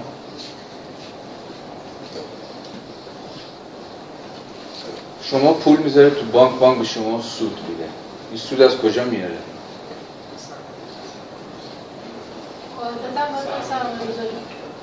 کجا باید سرمایه گذاری کنه تو تولید دیگه. یعنی سودی که فرض اینه دیگه. این سودی که به شما میده بابت پولت نتیجه چیه؟ اینه که پول شما رو برداشته رفته باهاش کار کرده یا داده دست یکی که باهاش کار کنه یعنی از قبال وام هایی داده. بعد معاوضه‌اش به شما پرداخت حالا اتفاقی تو نظام بانکی ما واسه این رقابت های عجیبی که بین این نرخ هست وجود داره چیه؟ شما از اون طرف مفروضت هم اینه که اقتصاد راکت دیگه. اقتصاد راکت داری که توش تولید در جریان نیست سرمایه گذاری نداری و غیره و غیره. ولی بانک ها مجبورن همچنان این حجم چیزا دیگه این حجم سپرده هایی که میاد و وارد میشه همچنان مجبورن سود پولا رو پرداخت بکنن. اینا از کجا پرداخت می‌کنن؟ وقتی عملا تولیدی در جریان نیست کاری صورت اینجا خیلی الگوم مارکسیه دیگه. آقا سود باید نتیجه کار باشه یعنی چیزی باید تولید بشه چون پول پول نمیزاید. یا دست کم تا یه جای پول پول میزاید. از یه جایی بعد دیگه خودش میزاد. اتفاقی تو نظام بانکی مفته دقیقا همینه. خیلی نکته مهمیه این. یعنی نظام بانکی چه رجل حسنه ها چه خصوصی ها چه دولتی ها همچنان مجبورن سود سپرده ها رو pardاخت بکنن در صورتی که منابع در اختیارشون درگیر فرایندهای تولید و سرمایه گذاری و به زبان مارکسی ارزش افزایی نیست. حالا این, این داستان تا کجا می‌تونه ادامه پیدا بکنه؟ مثلا وقتی از بحران نظام بانکی حرف می‌زنیم از ورشکستگی بانک حرف می‌زنیم از چه حرف می‌زنیم؟ منظور همینه. یعنی جایی که دیگه نظام بانکی نمی‌تونه سود سپردار رو پرداخت بکنه چون دیگه ارزش تولید نکرده. از قبل پولی که از مردم گرفته مثلا ذخیره کرده در بانک مرکزی. یعنی از خود همون پول مردمه که داره سودو میده. یعنی پول خودش داره خرج خودشو میده. این تا یه جایی می‌تونه ادامه پیدا بکنه دیگه. یه جایی به انصداد به بنبست بخوره و دیگه بیشتر نمی‌تونه بره. یه نظام ورشکسته بانکی شما خواهید داشت. حالا اینا رو قشنگ دقیق با عدد رقم هم میشه نشون داده. که کجای نظام بانکی ممکنه با مغز بخوره به دیوار و دیگه نتونه از خودش پیشروی بکنه. به ویژه با اون شرط میگه. با اون شرط نظام اقتصادی گرفتار رکود گرفتار عدم تولید گرفتار بیکاری و غیره و غیره و غیره. حالا تا جایی که به این محور چهار مربوط میشه پس ما با آزادسازی نرخ بهره سر کار داریم. طبعا علیه سیاست های دستوری دولت. نرخ بهره رو خود بازار باید از قبل نرخ تورم از قبل سودرسانی سودزایی های و ریسک پذیری های بازارهای مختلف تعیین می‌کنه. نرخ ارز رقابتی. پنج.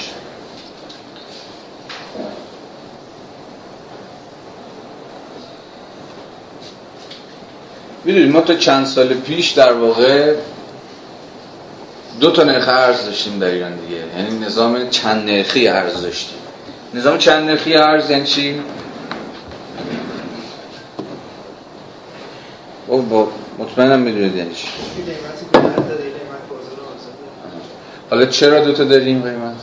چرا یه قیمت ارز و دولت تعیین می‌کنه یکی بازار تعیین می‌کنه چه ضرور چه داستانی؟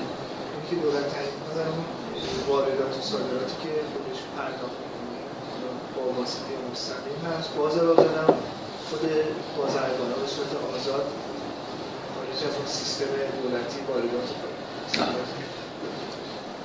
حالا این زمانی که ما سه نرخه داشتیم نرخ در واقع ارز اون سه نرخه بود. حالا این به چی دامن می‌زنه چند نرخه بودن قیمت ارز گرفتاریش چیه؟ بدبختیش چیه؟ یه دلالی بازار کاذبی دلالی. بازار کاذبی ایجاد میشه. خب. که از این اختلاف میشه سودآوری کرد. چه حالا از داخل اون سیستم دولتی چه پایین دست که حالا دیگه نرخ ارز و دولتی بخری آزاد بفروشی.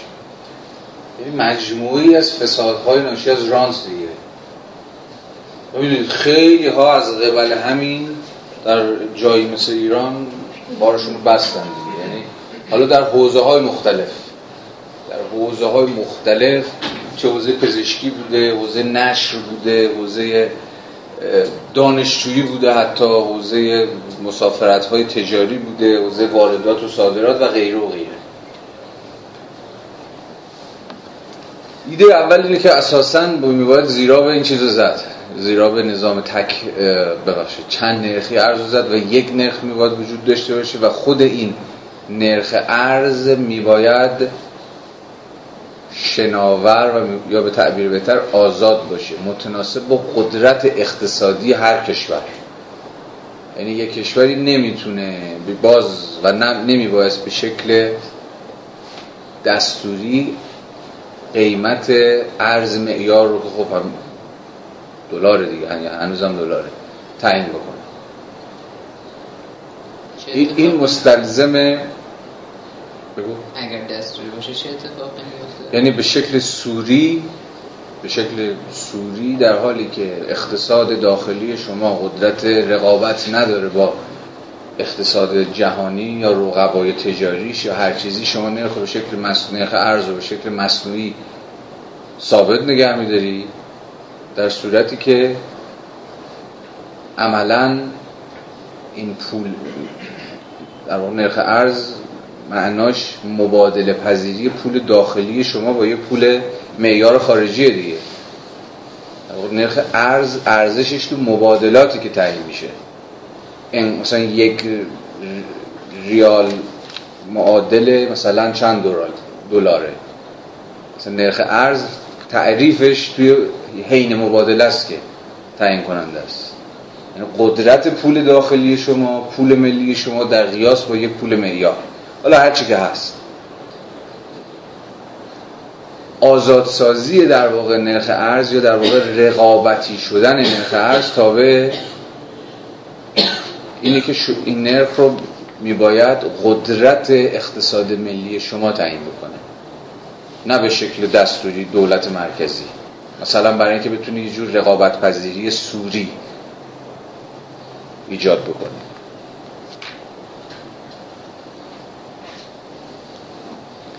این اتفاق عملا تقریبا همه جا افتاده دیگه. یعنی حتی الان در کشور مثل ما هم الان ما این داستان رو داریم.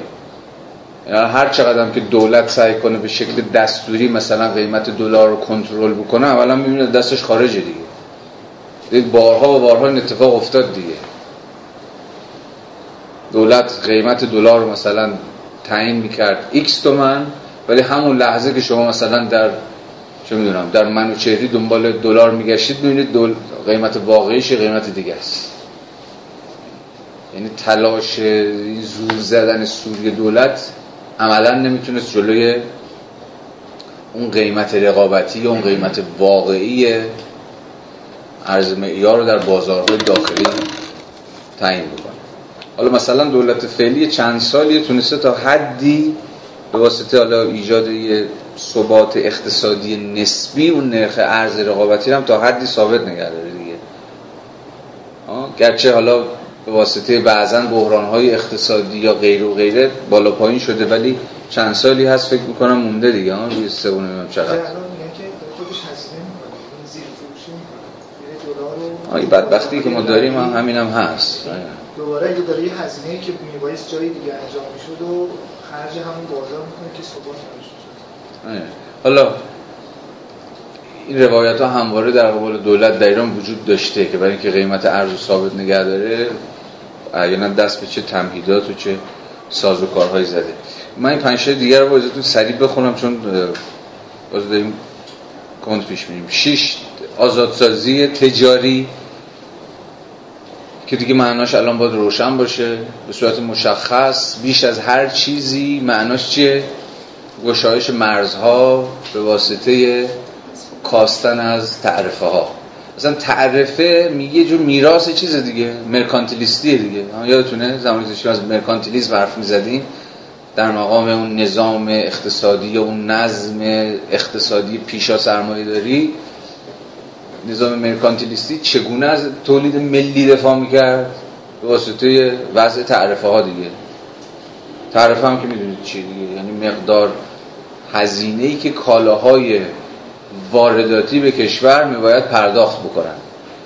مفروض چی بود؟ این بود که هم کالای وارداتی باید هم پول بدن به دولت. یک. دو یعنی یه منطق سیاسی پشتش بود یعنی دولت از قبل این تجارت خارجی درآمدی داشته باشه. دو منطق اقتصادیش تعریف ها بگو. بگو نترس آره معناش چیه؟ چرا تعریف ها از تولید داخلی حمایت می‌کنه؟ با چه منطقی حمایت می‌کنه؟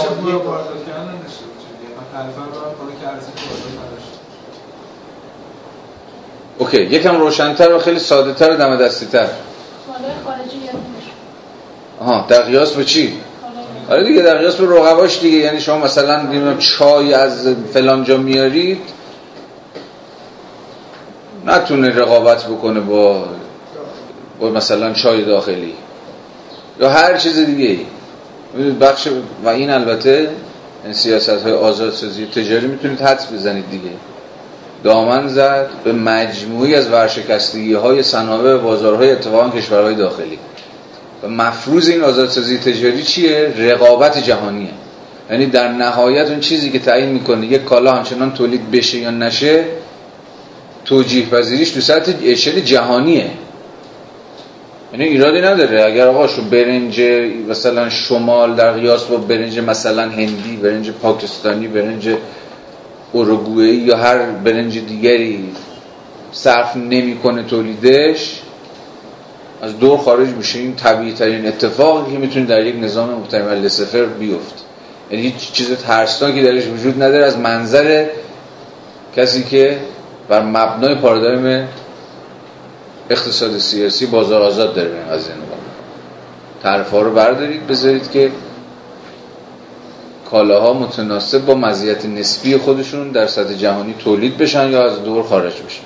وقتی شما به شکل مصنوعی از قبل تعرفه ها قیمت های کالاهای خارجی رو بالا نگه میدارید طبعا دارید تنفس مصنوعی می‌دید به چی؟ صنایع داخلیتون که صرف هم نمی‌کنن کیفیت هم ندارن ولی شما دارید بی خود به تداومشون کمک می‌کنید. یکی از بدترین داستان هایی که ما داریم یک کوت هم کی؟ مناطق آزاد که قرار بوده این کارو بکنه. اصلا مناطق آزاد اسمش میشه دیگه. یعنی جایی که کالاها بدون تعرفه بیاد حالا با فرض اینکه مناطق تجاری کالاهای سرمایه‌ای وارد بشه نه کالاهای مصرفی. مثلا کیش امروز فضاش یعنی یه دونه کارخونه الان شما در کیش ندارید دیگه برخلاف قانون مناطق آزاد که تصویب شد قرار بود گفتم کالای سرمایه‌ای وارد بشه رونقی بگیر اون منطقه کار کاسبی کسب و کار چهار کارخونه بحران بیکاری غیره غیره اینا رفت بشه. ولی عملا مناطق آزاد در ایران تبدیل شدن به چی؟ مناطق کالای مصرفی. یعنی بازار که آقا خرید کنیم می‌رسن بریم کیش حالا دیگه دهن افتاده کیش چی می‌بینید که یعنی یکی از بحثایی که تو ایران زیاد شده دیگه. که آقا چرا قانون مناطق آزاد به نتیجه نرسید؟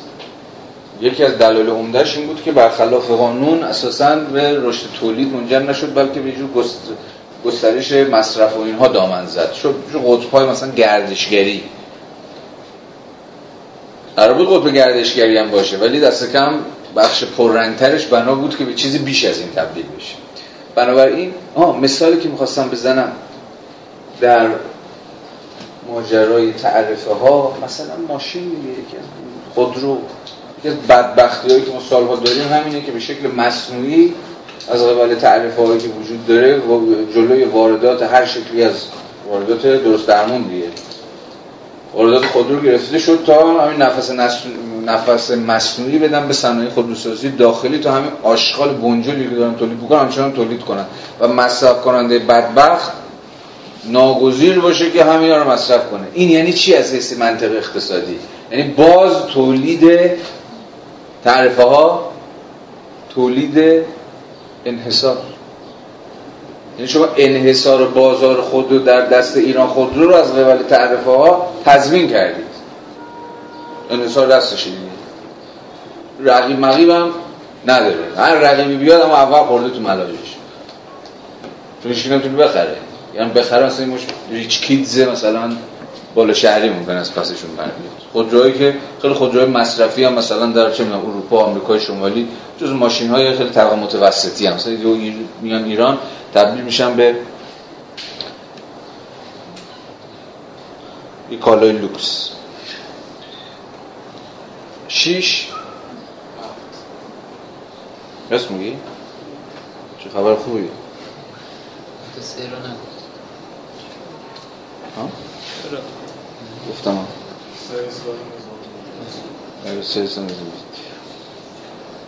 سرمایه گذاری مستقیم خارجی. این هم که دیگه انقدر توی مناظره احتمالا به گوش بخورده که دیگه روشن شده براتون دیگه. دوره اصلاحات اول یادتونه؟ سال 78 بعد یکی از دعواها تو ایران آزادسازی سرمایه‌گذاری خارجی بود. یکی از های ایران بود برای اساسا ادغام شدن در نظم بین المللی اصطلاح اقتصادی چی بود؟ ما منابع کافی برای سرمایه‌گذاری در صنایع خودمون نداریم. و اساسا اگر بخوایم دامن بزنیم به رونق به تولید به رشد به اشتغال ناگزیر از سرمایه گذاری هستیم. وقتی سرمایه هم نداریم با سرمایه رو وارد بکنیم. و خود در واقع آزاد سازی سرمایه گذاری خارجی خودش مستلزم محور ششم دیگه. که شما پیشتر از قبل سیاست های آزاد سازی تجاری شرایط رو برای این سرمایه گذاری ها در واقع فراهم کرده باشید. ولی برای کشوری چون کشور ما باز داستان فقط ماهیت لخت اقتصادی نداره دیگه نه؟ به شدت گره خورده با گفتمان سیاسی یعنی آقا این خارجی ها بیان شرعیان های سرمایه گذاری و تجارت و فلان ما رو دستشون بگیرن دیگه چه بلایی سر استقلال ما میاد؟ چه اتفاقی برای در واقع اون ایدئولوژی مثلا امپریالیسم ستیز ما و فلان و فلان و فلان میفته. یعنی می‌خوام یه چیزی رو از قبل این داستان به شما بگم و اون که ببینید پیامدهای متناقض نولیبرالیسم. یعنی نولیبرالیسم همون اول پیف پیف اخ اخ اینا نگاش نکنید. دقیقا با دید آقا چی کار داره می‌کنه در سطوح مختلف. همین ورود سرمایه خارجی اصلا با فرهنگ مملکت چیکار خواهد با ایدئولوژی مثلا نظام حاکم چیکار می‌کنه؟ حالا میشکونتش؟ ببین باز بچه بحث مهم میشه الان اینجا تو حوزه سیاسی. کارگزاران هاشمی رفسنجانی روحانی اینا نماینده چی هن؟ بورژوازی گشوده به روی روابط بین الملل الگوشون چیه؟ خیلی شبیه لیبرالی کلاسیک دیگه. تو حوزه سیاسی. آقا جنگ نمی‌خوایم. صلح با جهان می‌خوایم. بهترین راه صلح هم چیه؟ تجارتمون رو به جهان رونق بدیم.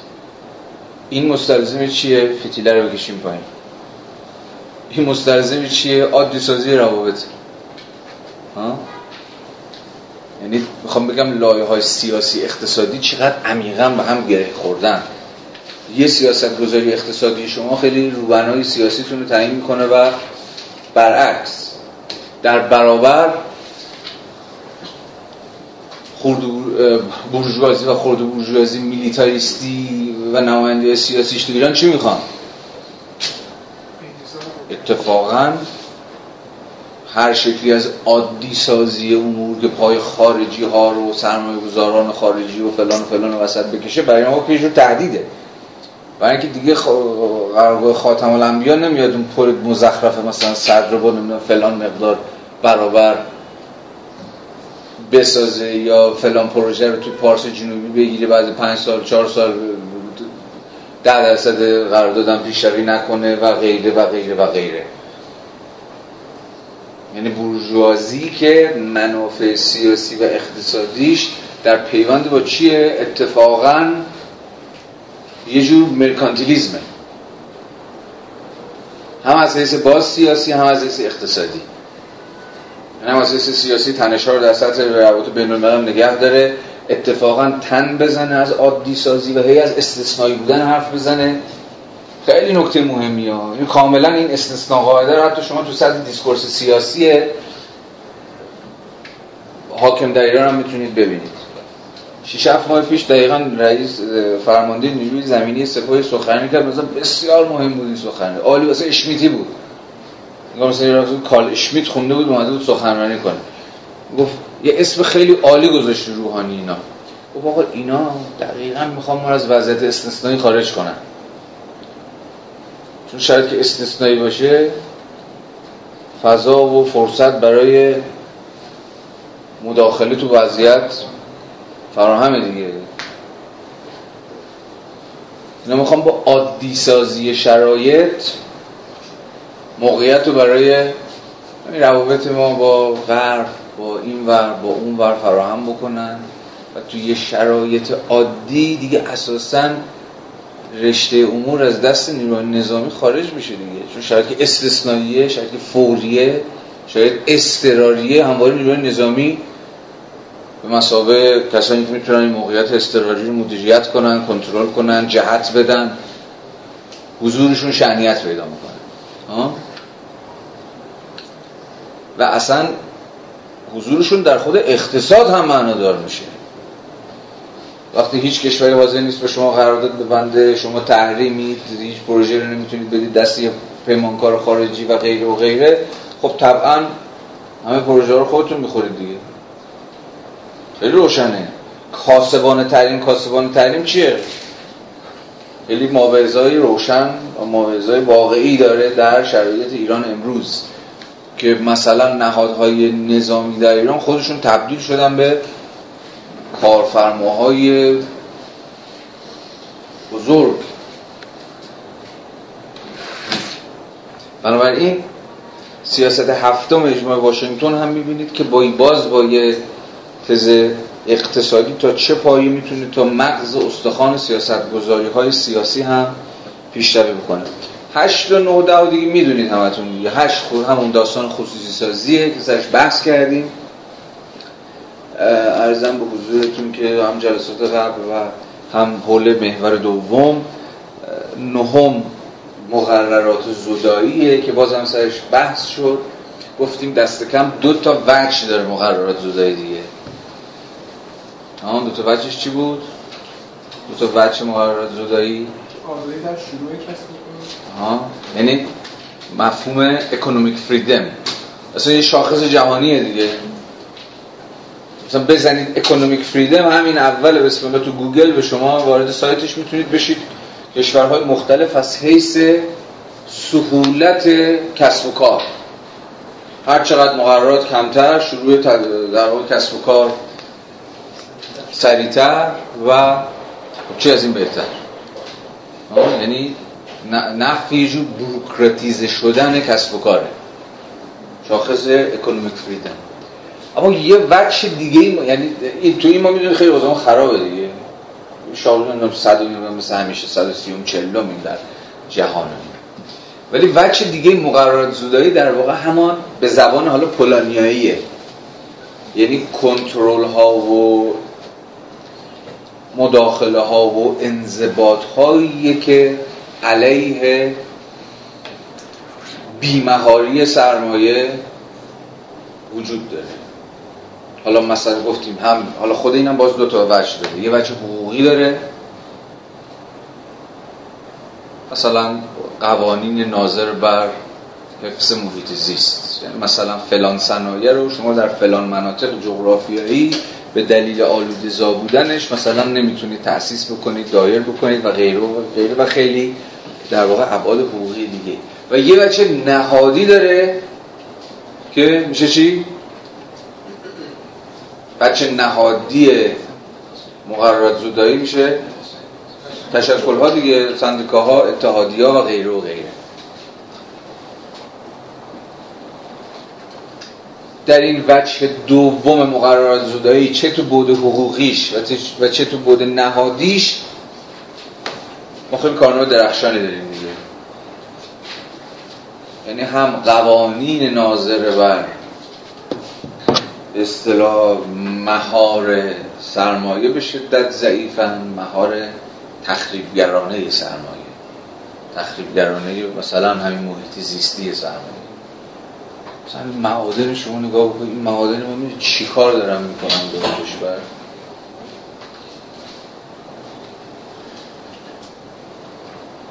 یا مثلا قوانین ایمنی. باز دوباره مسئله معادن دیگه همه دیگه الان همه تون داستان رو شنیدید دیگه. یعنی قوانین ایمنی که عملا عملا وجود نداره. ایمنی نیروی کار اون بچهش هم که بچه تشکل زدایی و سندیکا ستیزی و اینا هم که اصلا سنت درازدامن حالا سیاسی به اصطلاح این حاکمیت مستقره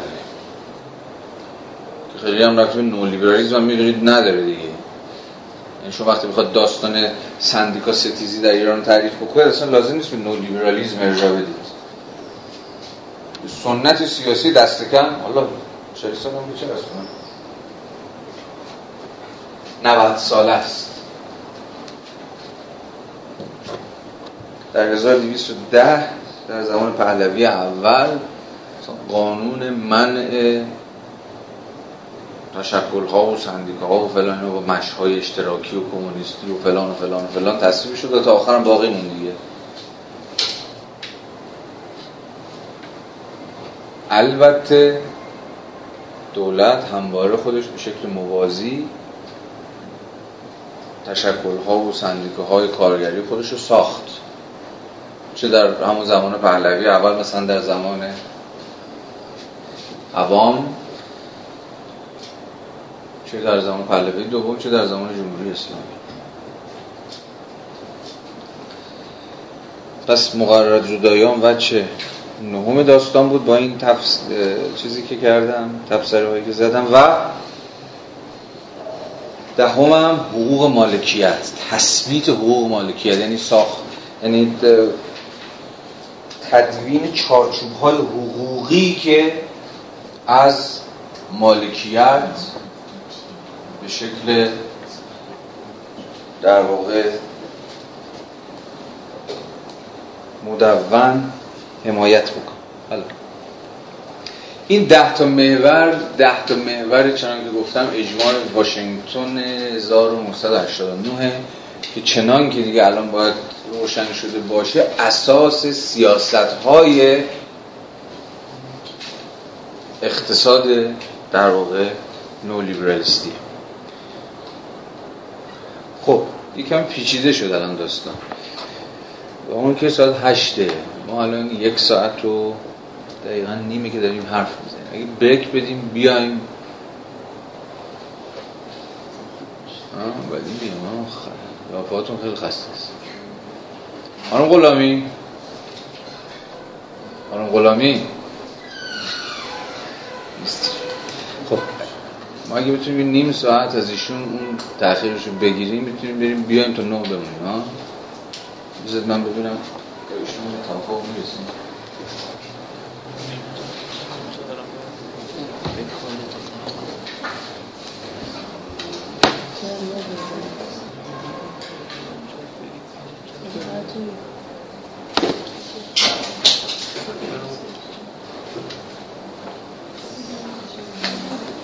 در هر صورت بره بدید چون خسته اید حالا اگه هم نبود که زودتر می‌دونیم فقط دوستان پنج دقیقی برگرد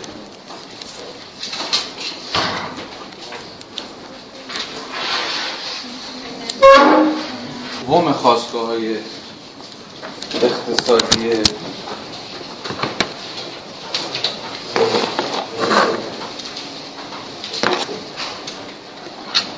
نولیبرالیزم چنان که گفتم برمیگرده به مسئله اصلا پارادایم توسعه. و مسئله وام ها و فشار مالی که باز پرداخت وام ها ایجاد کرد. که در ادامه دامن زد به در واقع تعدیلات ساختاری تعیین کننده در نظام اقتصادی کشورهای وامگیرنده در حال توسعه.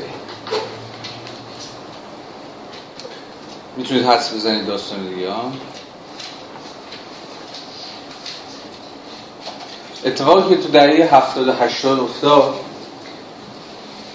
این بود که پارادایم توسعه کشورهای توسعه نیافته به شدت جدی شد. یعنی مسئله خیلی از این کشورها برای دامن زدن به های توسعه رشد اقتصادی پیشرفت و غیر و غیره همه در واقع مفاهیمی که از حیث هژمونی حاکم بودن بر در واقع نظم نوین دستخوش شکلگیری در واقع اقتصاد جهانی خیلیشون ناگزیر شدن برای پیوستن به این قطار توسعه برای عملا وارد شدن به کشورهای واجد رشد برای در واقع تجربه کردن مقوله پیشرفت. ناگزیر شدن به در واقع متوسل شدن به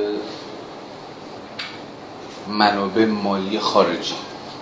یعنی وام بگیرن از صندوق بینالمللی پول وام بگیرن از برخی دیگر از کشورها و غیره و غیره. یعنی این سیاست میشه اسمش گذاشت سیاست وام. خیلی نکته مهمیه و بسیار مفصل میشه بسترش حرف زد.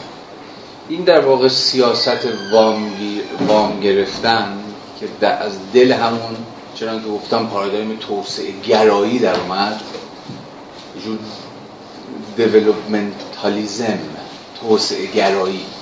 که دو دهه 70 80 بهش دامن زده شد که همه کشورها باید توسعه یافته بشن همه کشورها باید واجد جور نظم اقتصادی سرمایه دارانه بشن باید واجد جور بازار داخلی مصرفی بشن رشد اقتصادی بالا داشته باشن و غیره و غیره. این دامن زد به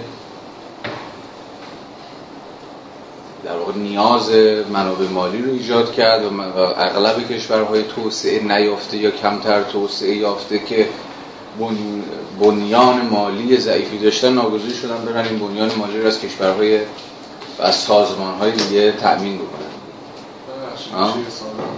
توسعه ما تو حداقل تو هم آمریکا هم توسعه داشتیم توسعه داشتیم وابستگی داشتیم. که هر کدومشون راه های متفاوت از همه چه در تشخیص عامل توسعه نیافتگی چه در راهکارهای رسیدن به توسعه دنبال می‌کردن. این حالا واژه توسعه رو کلام کار می‌بریم روی جریان خاصی از این نظریات تمرکز داره یا به صورت کلی همه اینها رو در بر می‌گیره. نکته خوبیه. ببین این چیزهایی که تو گفتی درسته. نظریه های توسعه که تو دهه از دهه هفتاد به بعد بر سرش دعوا اصلا نظریه توسعه نیافتگی توسعه یافتگی توسعه نیافتگی نظرهای وابستگی نظرهای سیستم جهانی و غیره و غیره. متفکرش هم کمتر بیشتر همون می‌شناسیم یه دعوای نظری وجود داشته که اصلا توسعه یعنی چی؟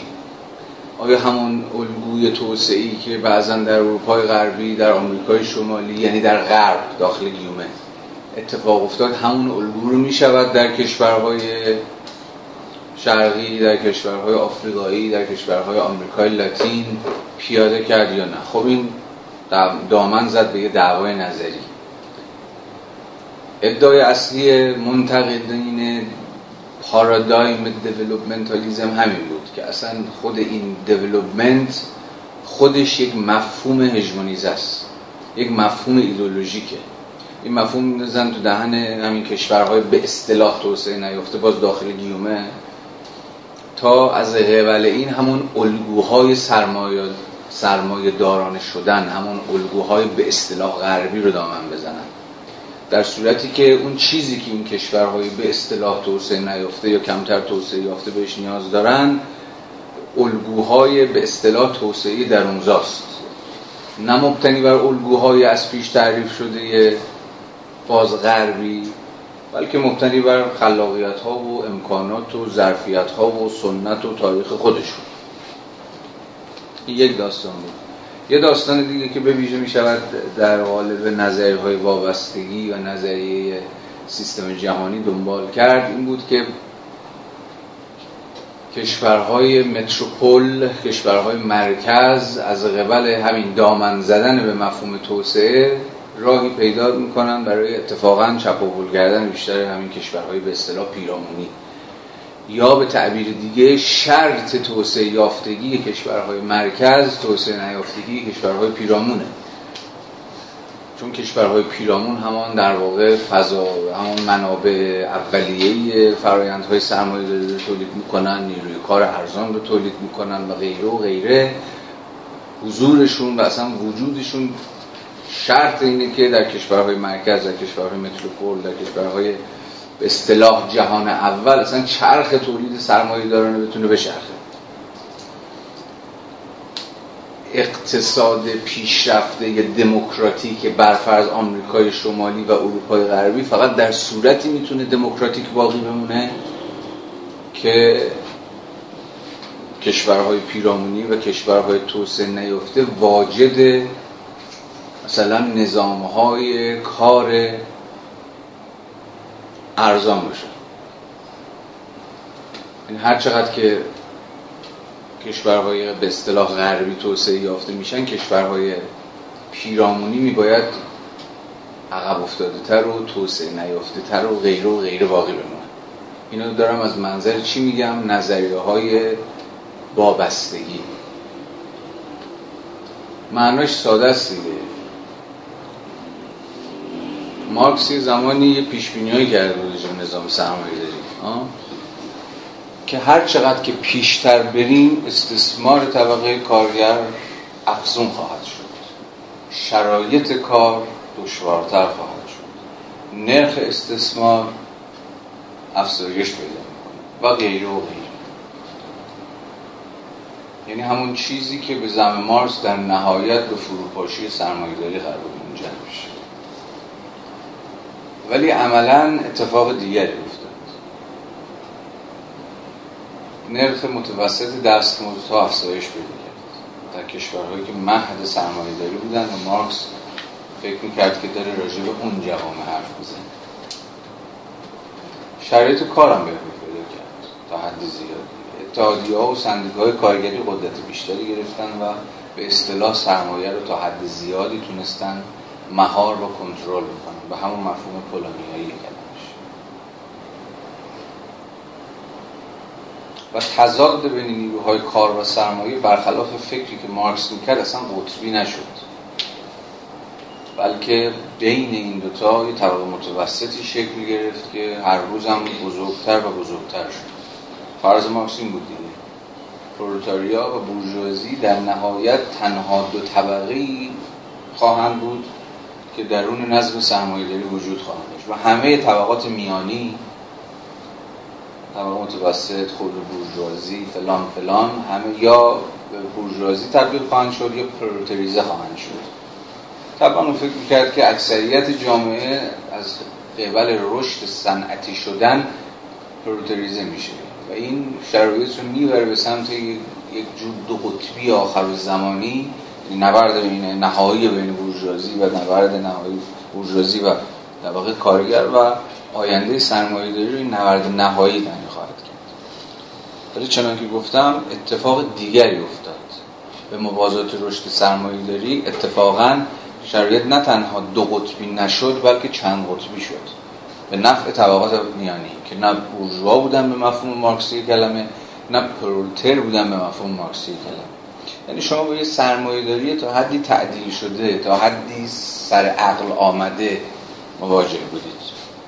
گرچه خود مارکس هم اینو حدس می‌زد که ممکن این اتفاقات در اون سرمایه داری بیفته. یعنی تحت شرایطی سرمایه داری از اون غلظت استثمارش کم کنه. اما این تنها می‌تونست به زن مارکس اندکی اون زنجیرهای استثمار رو شل بکنه. منطق سرمایه داری رو نمی‌تونست منحل حالا مارکسیستا با این سوال مواجه شدن که آیا این شرایط تجربی که در دوره پسا مارکس اتفاق افتاده آن چیزی رو که مارکس راجع به سرمایه داری می‌گفت رو ابطال کرده؟ شرایط کارگر که بهتر شده که. اتحادیه کارگری داریم از نیمه اول قرن بیستم حرف می‌زنیم. یعنی اوج به اصطلاح حضور دولت های رفاه اوج همون سازش طبقاتی اوج قدرت گرفتن در واقع طبقات متوسط افزایش در واقع دستمزدها بهبود شرایط کار و غیره و غیره استدلال نظریه گلوبال سیستم چی بود؟ این بود که اگر سرمایه داری رو ببرید و در اشل دولت های ملی تحلیل بکنید تحلیل مارکس غلط میشه. اصلا در همون انگلستان. این دلیل صورتی که اوضاع خیلی این روزا بهتره. سرمایه خیلی مهار شده. افسارش کشیده شده. ولی اگه سرمایه داری تو اشل جهانی تحلیل بکنید تحلیل مارکس همچنان درسته. یعنی اگر در کشورهای دموکراتیک مثل آمریکا، مثل انگلستان، مثل اروپای شمالی تا حد اروپای غربی. سرمایه از قبل قدرت گرفتن نهادهای دموکراتیک نرخ استثمارش کاهش پیدا کرده اما اینو چگونه جبران کرده منطق جهانی سرمایه؟ اینو چگونه جبران کرده؟ از قبل, از قبل انتقال پیدا کردنش به کشورهای پیرامونی. یعنی همون استثماری که مارکس مثلا در سرمایه جلی یک اون استثمارهای عجیب و غریبی که توصیف کرده در جلد اول. خیلی بدتر از اونش شما می‌تونید در کشورهای پیرامونی ببینید. یعنی کشورهایی که نیروی کارشون دارن استثمار میشه اگر نیروی کار انگلستان رشد پیدا کرده فریخته شده آموزش داره فراغت داره یه درآمد نسبی داره حتی سبک زندگیش به بعضا طبقات متوسط و میانی و حتی خود بورژوازی نزدیک شده این به این معنی نیست که اون تنشی که مارکس در منطق سرمایه کشف کرده بود بالکل منتفی شده. منتقل شده از حیث جغرافیایی از حیث فضایی به دیگر مناطق جهان. یعنی شما همان توصیفات مارکس رو امروز مثلا می‌تونید تو آسیای جنوب شرقی دنبال کنید. می‌تونید تو هند دنبال کنید. می‌تونید تو آمریکای لاتین دنبال کنید. بنابراین شرط توسعه یافتگی سیاسی اقتصادی اجتماعی یه سری از کشورها شرطش چی بوده؟ که یه سری کشورهای دیگه همان پیرامونی ها شیرشون کشیده بشه.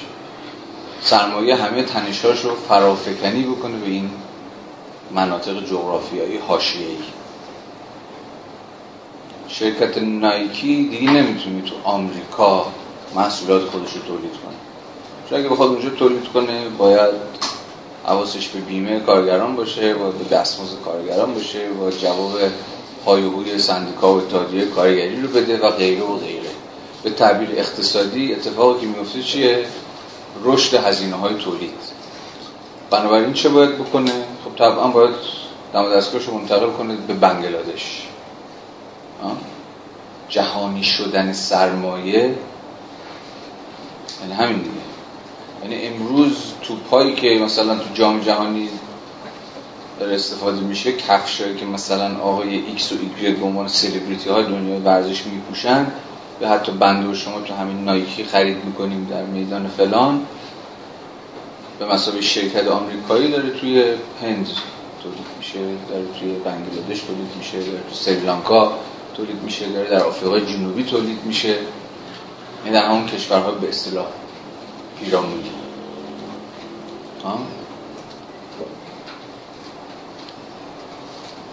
بنابراین ما به زعم نظری سیستم های جهانی با یه جور رشد نامتوازن سرمایه‌داری تو اشل جهانی سر کار داریم. این رشد رشد متوازنی نیست یعنی هم همه کشورها به یک اندازه نمی‌تونن واجد رشد باشن. رشد یک سری از کشورها مشروط به هزینه است که دیگر کشورها به مسابقه نظام های اقتصادی میباید تقبل بکنن. حالا بین این نظریه ها دعواهای مشخصی وجود داره. حالا راجع به اینها نمی‌خوایم بحث کنیم. نظریه وابستگی چقدر حرفش درسته؟ نظریه سیستم جهانی چقدر حرفش درسته؟ نظریه های توسعه یافتگی چقدر ادعاشون درسته. فقط اینا رو گفتم تا بگم که سر خود موضوع توسعه توسعه یافتگی توسعه نیافتگی کشورهای در حال توسعه دعوای نظری زیاده. مارکسیستی ترین تحلیلی که وجود داره همین در واقع نظری سیستم های جهانیه که روایتش از نظام سرمایه داری و رشد نامتوازنش یه چیزی بود شبیه به چیزی که من الان اینجا بشه خیلی فشرده و خلاصه سعی کردم بگم. اما اتفاق عملی که تو دهه هفتاد و هشتاد افتاد همین بود. که اون پارادایم نظری سیاسی که قدرت هژمونی گرفت نظریه توسعه یافتگیه نظریه توسعه یافتگی چی میگه؟ حرفش اینه که همه کشورهای جهان خیلی سادهش اگر بخوایم بکنیم میباید از یه الگوی مشخص اقتصاد سرمایه‌دارانه پیروی بکنن این یه سری شروط عام داره یه سری شروط یونیورسال داره. اصلا شرط رشد جهانی سرمایه داری هم اینه که بتونه الگوهای اقتصاد سیاسی خودش رو بازارهای خودش رو و مصرف کنندگان خودش رو در همه جهان پیدا بکنه. یعنی همه جهان تبدیل بشن به بازارهای مصرف. و این ناگزیره و این اتفاق نمیفته مگر اینکه همه این کشورها نوع خاصی از الگوی اقتصادی رو و الگوی اجتماعی رو دنبال کنن.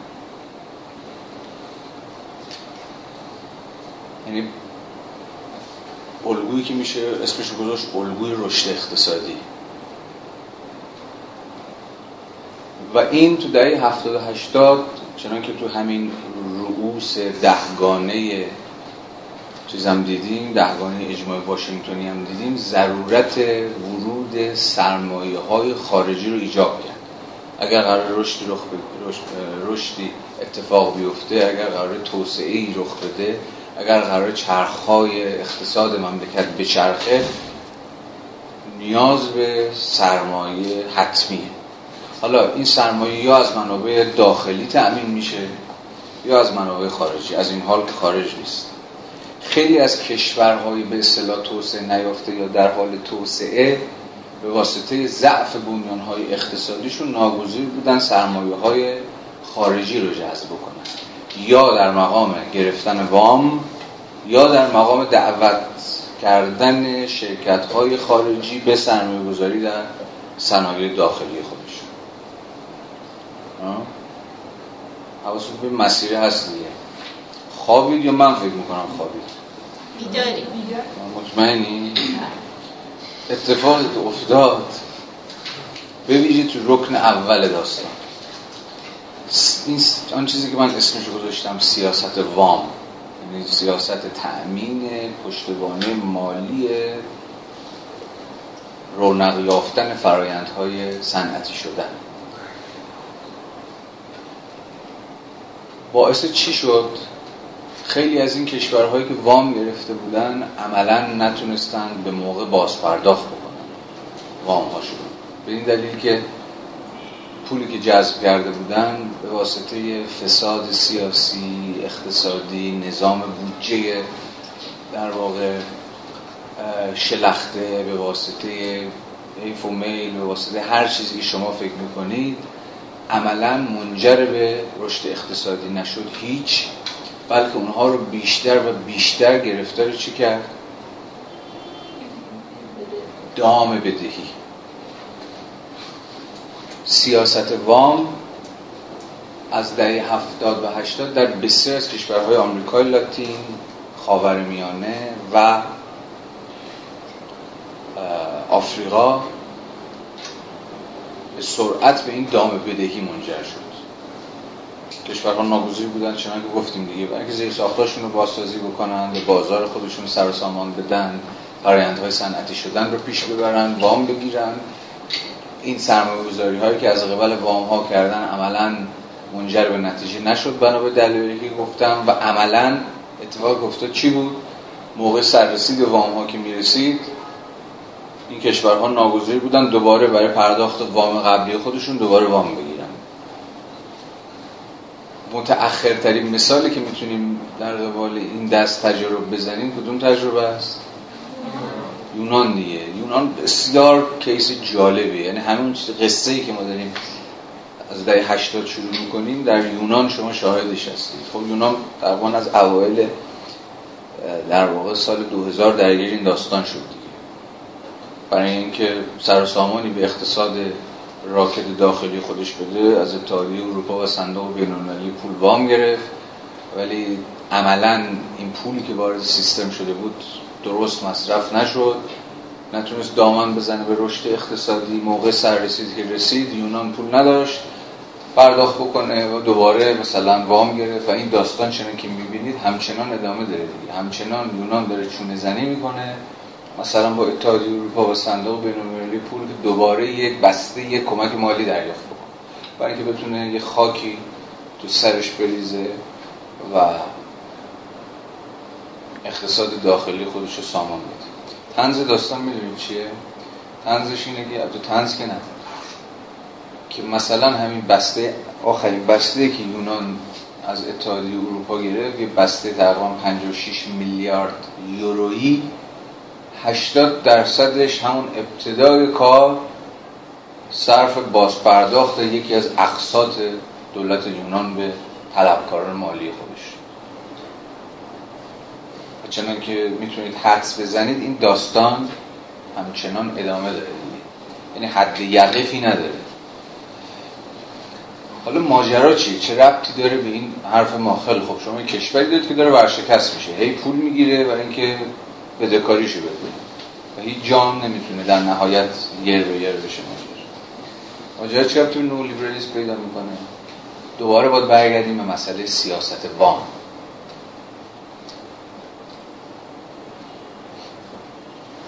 مثلا صندوق بین المللی پول برای پرداخت وام به بسیاری از این کشورها عملا برای اینکه دست بالا رو داشت ناگزیرشون کرد و مجبورشون کرد به چی؟ سیاست های تعدیل ساختاری دیکته شده او رو بهش تن اصلا سیاست تعدیل ساختاری که مثلا خود ما بعد از جنگ تجربه کردیم بخش وسیعش به واسطه راضی کردن بانک جهانی بود برای اینکه به ایران پسا جنگ وام بده تا بتونه فرایندهای سازندگی و سازندگی اسم همون دیولپمنتالیزم دیگه توسعه گرایی و نمی‌دونم سامان دادن به ویرانه های جنگ و غیر و غیره رو به اصطلاح پیش ببر.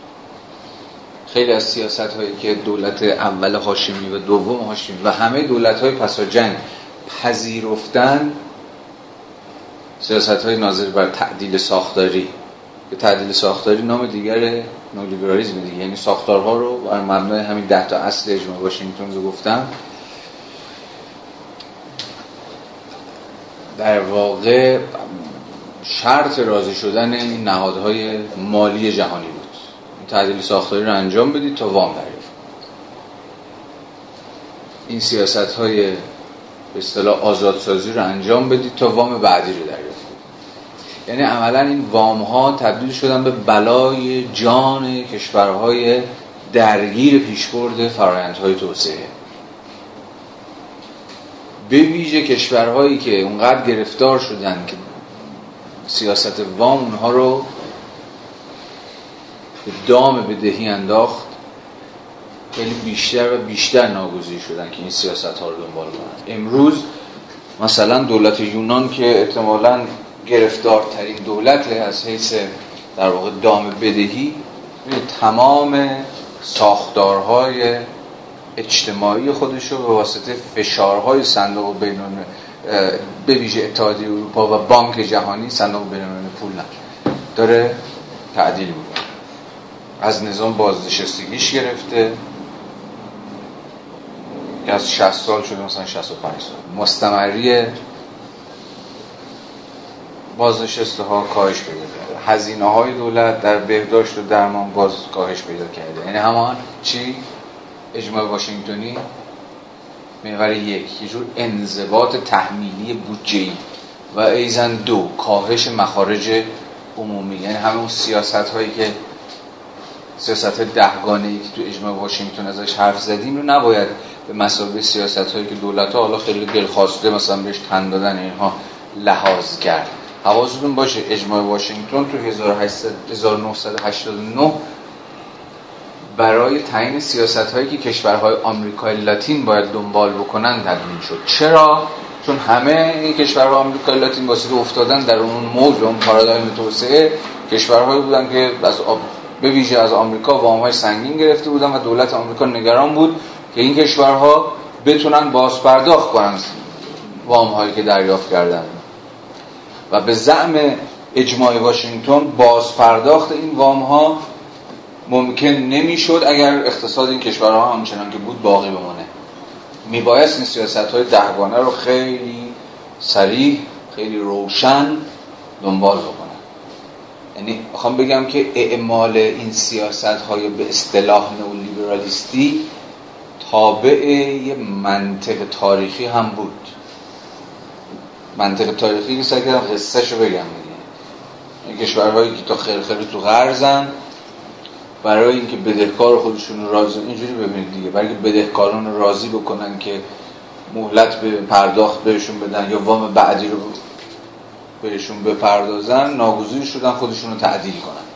ناگزیر شدن که نظام بودجیریزی خودشون و نظام اجتماعی خودشون و نظام پرداختهای خودشون و نظام رفاه اجتماعی خودشون متناسب با اون نظام دیکته شده اجماع واشنگتنی تنظیم بکنن. یعنی اون جهانی شدن سرمایه داری متأخر نولیبرالیستی فراگیر شدنش نتیجه یه سری فشارهای مالی خیلی مشخصه. یعنی این فشارهای مالی که خیلی از این کشورها رو ناگزیر کرده خودشون رو تنظیم کنن با اون نظم نوین جهانی که ازش سخن گفتیم. حالا یه کشوری حالا تو دوران متأخر یه کشوری مثل یونان دیگه تا تهش. یه کشوری مثل ما حالا با چراغ یکم خاموش یکم آهسته تر. خیلی جذاب خواهد بود اگر یه روزی یه نفری از ما واقعا تاریخ اینو به ویژه ایران پسا جنگ بنویسه. تاریخ همین پذیرش سیاست های تعدیل ساختاری به واسطه تعاملی که دولت های مستقر با صندوق بین پول داشتن با بانک جهانی داشتن و غیره و غیره.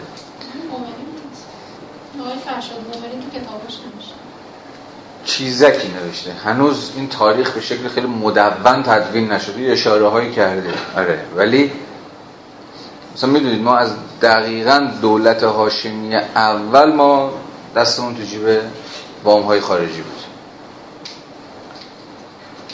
یعنی اصلا فرنده توسعه زبان ایرانیش فرنده سازندگی نمی‌تونست اتفاق بیفته. در بسیار از حوزه‌های روزی زیر ساختا.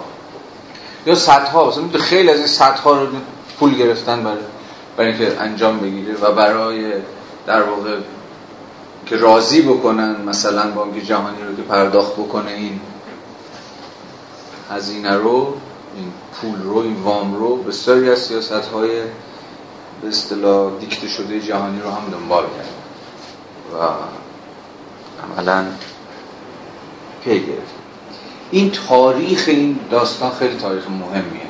برای فهم اینکه واقعا نولیبرالیسم چجوری قدم به قدم گام به گام پیشروی کرد گسترش پیدا کرد در اقصا نقاط جهان این جهانی شدن نولیبرالیسم رو به نظرم خیلی باید در پیوند با این چیزی که من اسمش رو داشتم دام بدهی توضیح داد.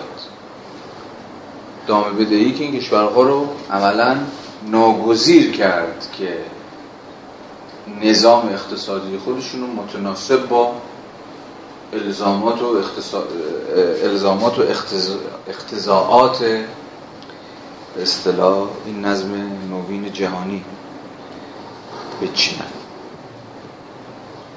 هارویتون کتابش اشاره خیلی خیلی مختصر در یه صفحه می‌کنه به این داستان. یکی دو تا کتاب دیگه هست که اگر بخواید من باز می‌تونم امشبم تو گروه بذارم یادآوری کنید. علاوه بر اون مقاله آساتویات که ازتون خواستم یادآوری بکنید که حداقل معرفیش بکنم. اگر به این ماجرا علاقمند بودید که کمی دقیقتر و جدیتر و در واقع پیگیرانه تر دنبالش بکنید من بهتون این منابع معرفی بکنم که نگاهی بهش بیاندازید.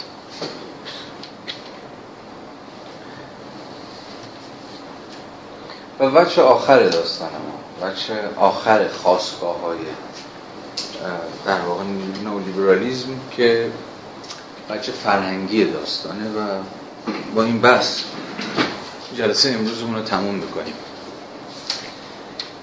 پسامدرنیزم به مسابه منطق فرهنگی سرمایه‌داری متأخر یا همان نولیبرالیزم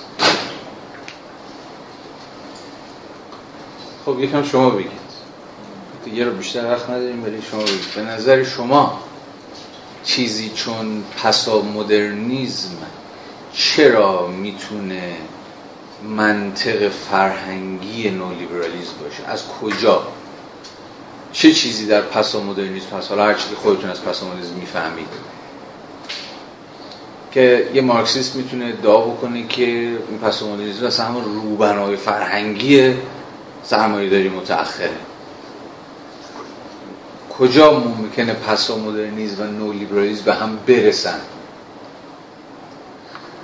تو کدوم نقطه به نظر شما؟ توی فردیت گرایی؟ تو فردیت گرایی مرکز زدایی بله. از هر چیز. از خود از دالهای از فرهنگ از شوشه از هر چیز. خوب. هر چیزی متکثر میشه و نیکویی میشه و شروع می‌کنه به حرکت کردن و قلم جدا میشه. باز. خب پس مدرنیست چرا تو لسفر داره فرهنگ هم میشه هم شعار آها تو فرهنگ میشه. چی؟ کلان روایت ها خوبه. داره, داره شکل می‌گیره چیزایی. پیچیدگی غیر قابل درک. خب این شعار ها یکی ناست. پس و مدرن ها از این حرف. خودشون پیچیده و غیر قابل درک هستن ولی حالا شعارشون پیچیدگی غیر قابل درک جهان نیست.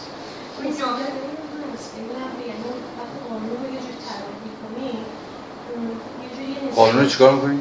تعلیق می‌کنی قانون های عام رو به یه دولت تعلیق میشن. توی بستره خاص یه قانون خاص این به این حرف مثلا به یه عبارتی انگار که گوگل آزادی رو وجود تضمین خب خوبه. دیگه. یا خیلی هم تصمیم مدرنیزمی که بود اصلا منطق فرق یعنی منطق فرهنگی سرمایه‌داری متأخر تصمیم مدرنیزم اما همه اینا تعریف میشه. خوبه. این خاصگرایی پارتیکولاریزم.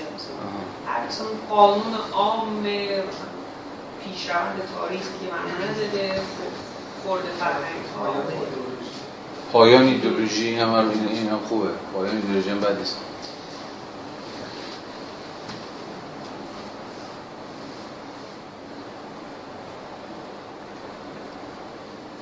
اینجوری میشه هیچ چیزی وجود نداره که بتونه روش وایسی هیچ چیز عام یونیورسالی نیست برای اینکه روش نقل یونیورسالی جابجایی توی محل مبارزه که مبارزه های فرهنگی به مسابقه کلیت مبارزه است. که شما جایی که برید مبارزه توی قدرت و سرمایه انجام بدید. همین که توی فرهنگ مبارزه انجام میدی که روایت های لیبرالش زیاد دیگه. آزادی های مثلا یواشکی یه همچین جریانیه که داره کل مبارزه با یه کلیت سرمایه دارانه رو تبدیل به یه مبارزه فرهنگی خاص می‌کنه. میفهم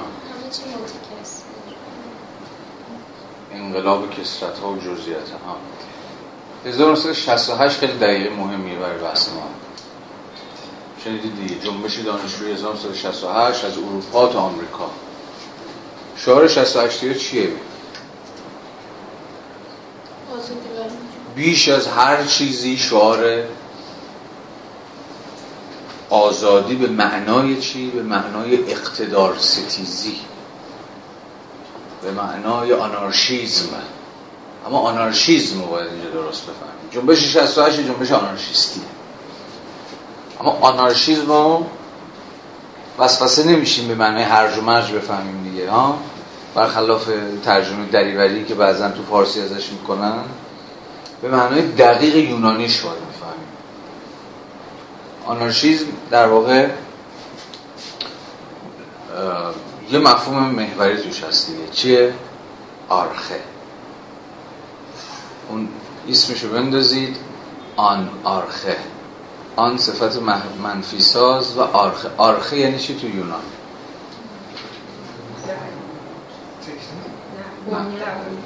بنیان و و بنیاد اوکی. آرخه دو تا معنا داره تو یونان یکیش مبدع بنیاد اساس. معنای دیگهش قدرت. سلطه. آرخه ربط هم دارن ها ربط هم دارن. آرخه به مسابقه بنیان و قدرت. یعنی بنیانی که اساسش بر قدرته حالا آن آرخیزم در واقع همون آنارشیزم خودمون در واقع چیه؟ نقد سلطه است. نقد قدرته به مسابه چی؟ قدرت به مسابه آن چیزی که قرار بنیان جامعه باشه. اساس جامعه. باشه یعنی جامعه شدن جامعه نتیجه وجود یک آرخست دیگه نوع از نظام قدرت. خود دولت دیگه یعنی همین کلاسیک های لیبرال هم با این قضیه موافق بودن. یادتونه جلسه دوم؟ گذار از وضع طبیعی به وضع مدنی مستلزم چی بود؟ حضور یک قدرت مرکزی به نام دولت. یعنی تا دولت نباشه این یک نظام قدرت مستقر جامعه اصلا بنیان نمی‌گیره. جامعه کانستیتیوت نمیشه. تأسیس نمیشه. تأسیس جامعه مستلزم وجود قدرت. یک نظام سلطه است. حالا آن آرخیزم دقیقا همه داستانش چیه؟ همین زدن این قدرت هست به مسابه بنیان.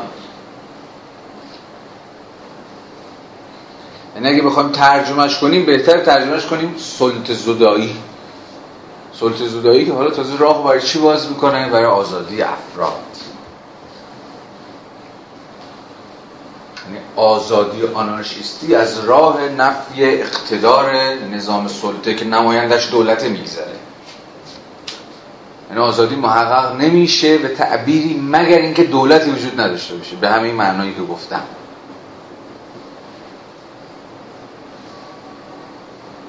و آنارشیست ها نظم اجتماعی رو هم نتیجه حضور دولت نمی‌دونن دیگه.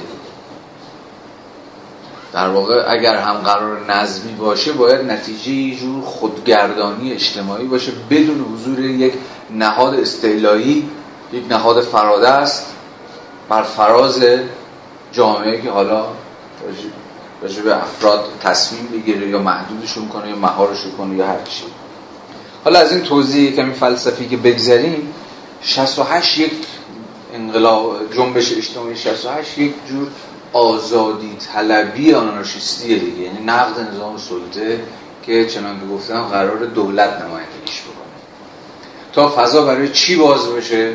دقیقا برای آزادی و برای اندیویدوالیتی آزادی و فردیت که با نفی دولت چنان که گفتم گره خورده. 68 به چی دامن زد؟ به انقلاب در سبک زندگی دیگه.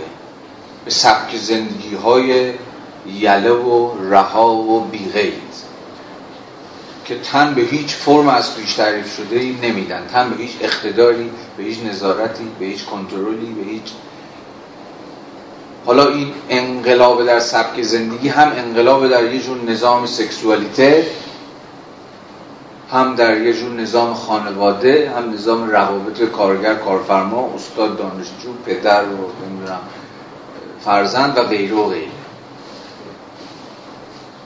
چیزو دیدید دیگه ها؟ دریمرز برتولوچی رو دیدید همتون. رویابین ها فیلم برتولوچی رو اگه ندیدم ببینید دیگه.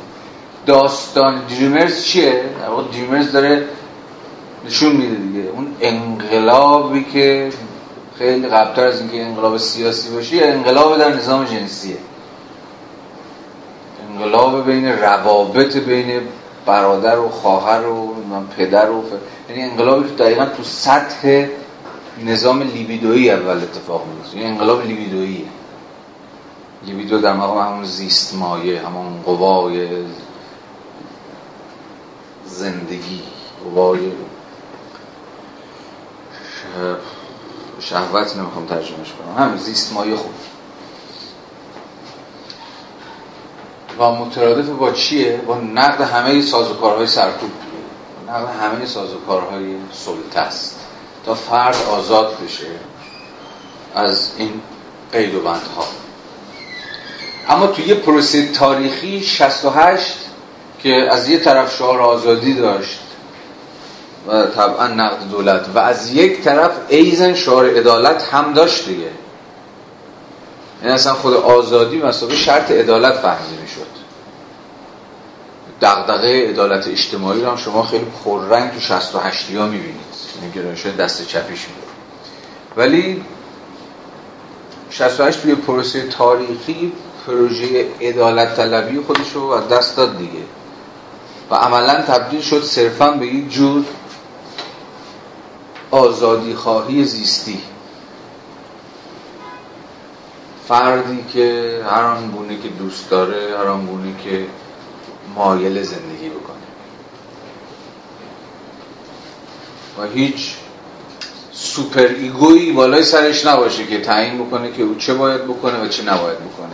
اولا 68 دست کم خودش فکر می‌کرد که نقد superego ه دیگه.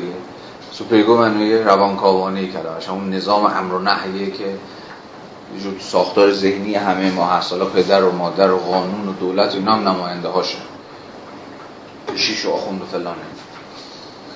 این انقلاب لیبیدویی آزادی خواهانه آنارشیستی اما هر چقدر که از پروژه عدالتجویی خودش فاصله گرفت و تبدیل شد صرفا به یه جور آزادی طلبی در زندگی روزمره فرد یله و رها در نحوه های بودن در نحوه های زندگی کردن عملا بیشتر و بیشتر ادغام شد درون منطق اتفاقا مصرفی خود اون نظام سرمایه‌داری که 68 ها فکر می‌کردن دارن نقدش می‌کنن. یعنی همون سبک زندگی که تو 68 یه سبک زندگی شورشی معترضانه انقلابی بود خودش تبدیل شد به چی؟ به کالایی که به مدی که به جستی که می‌شد مصرفش کرد. مسابقه یک چون که گفتم مسابقه یک مد یا مسابقه هر چیزی شبیه این. یعنی دامن زد اینو می‌خوام بگم. دامن زد به یه جور فردیتگرایی درون قلمرو زندگی روزمره. فارغ از اتصالش به هر شکلی از آرمان جمعی. خیلی نکته مهمیه. و همین این انقلاب پسا مدرنیستی 68 فردگرایانه با همه اون صفاتی که ازش سخن گفتم خیلی راحت بدونی که لزوما همراه و همصدای با گفتمان نولیبرالیستی باشه می‌تونست در پراکسیس های روزمره خودش کاملا با مفاد اقتصاد سیاسی نولیبرالیستی همراهی کنه. با اینکه نولیبرالیست ها هم عملا همین شعار دارن میدن. شعار نقد دولت هر شکلی از اقتدار هر شکلی از امر جمعی و واگذاری رشته همه امور به انتخاب های شخصی. اصلا این ایدئولوژی انتخاب شخصی. که خواستگاهش در 70 80 دیگه. انتخاب شخصی من در قبال سبک زندگی هم در قبال بدنم در قبال سکسوالیتم در قبال روابطم در قبال دینم در همه همه همه همه. که به یک معنا فوق رادیکال بود. چون میشکوند اون اتوریته سنتی رو اون اتوریته کلاسیک رو و دولت رو پس می‌زد من عام کلمه و فضای رهایی فضای نفس کشیدن فضای خلاقیت فضای خود بودن یا به تعبیر بهتر فضای به قول فوکو خود را ساختن رو فراهم می‌کرد. اما به واسطه همین که در نهایت self خود یا همون نفس موضوع و ابژه فعالیت شد خیلی راحت تونست گره بخوره به فضای نولیبرالیزمی که اون هم عملا سرمایه گذاریش رو چیه؟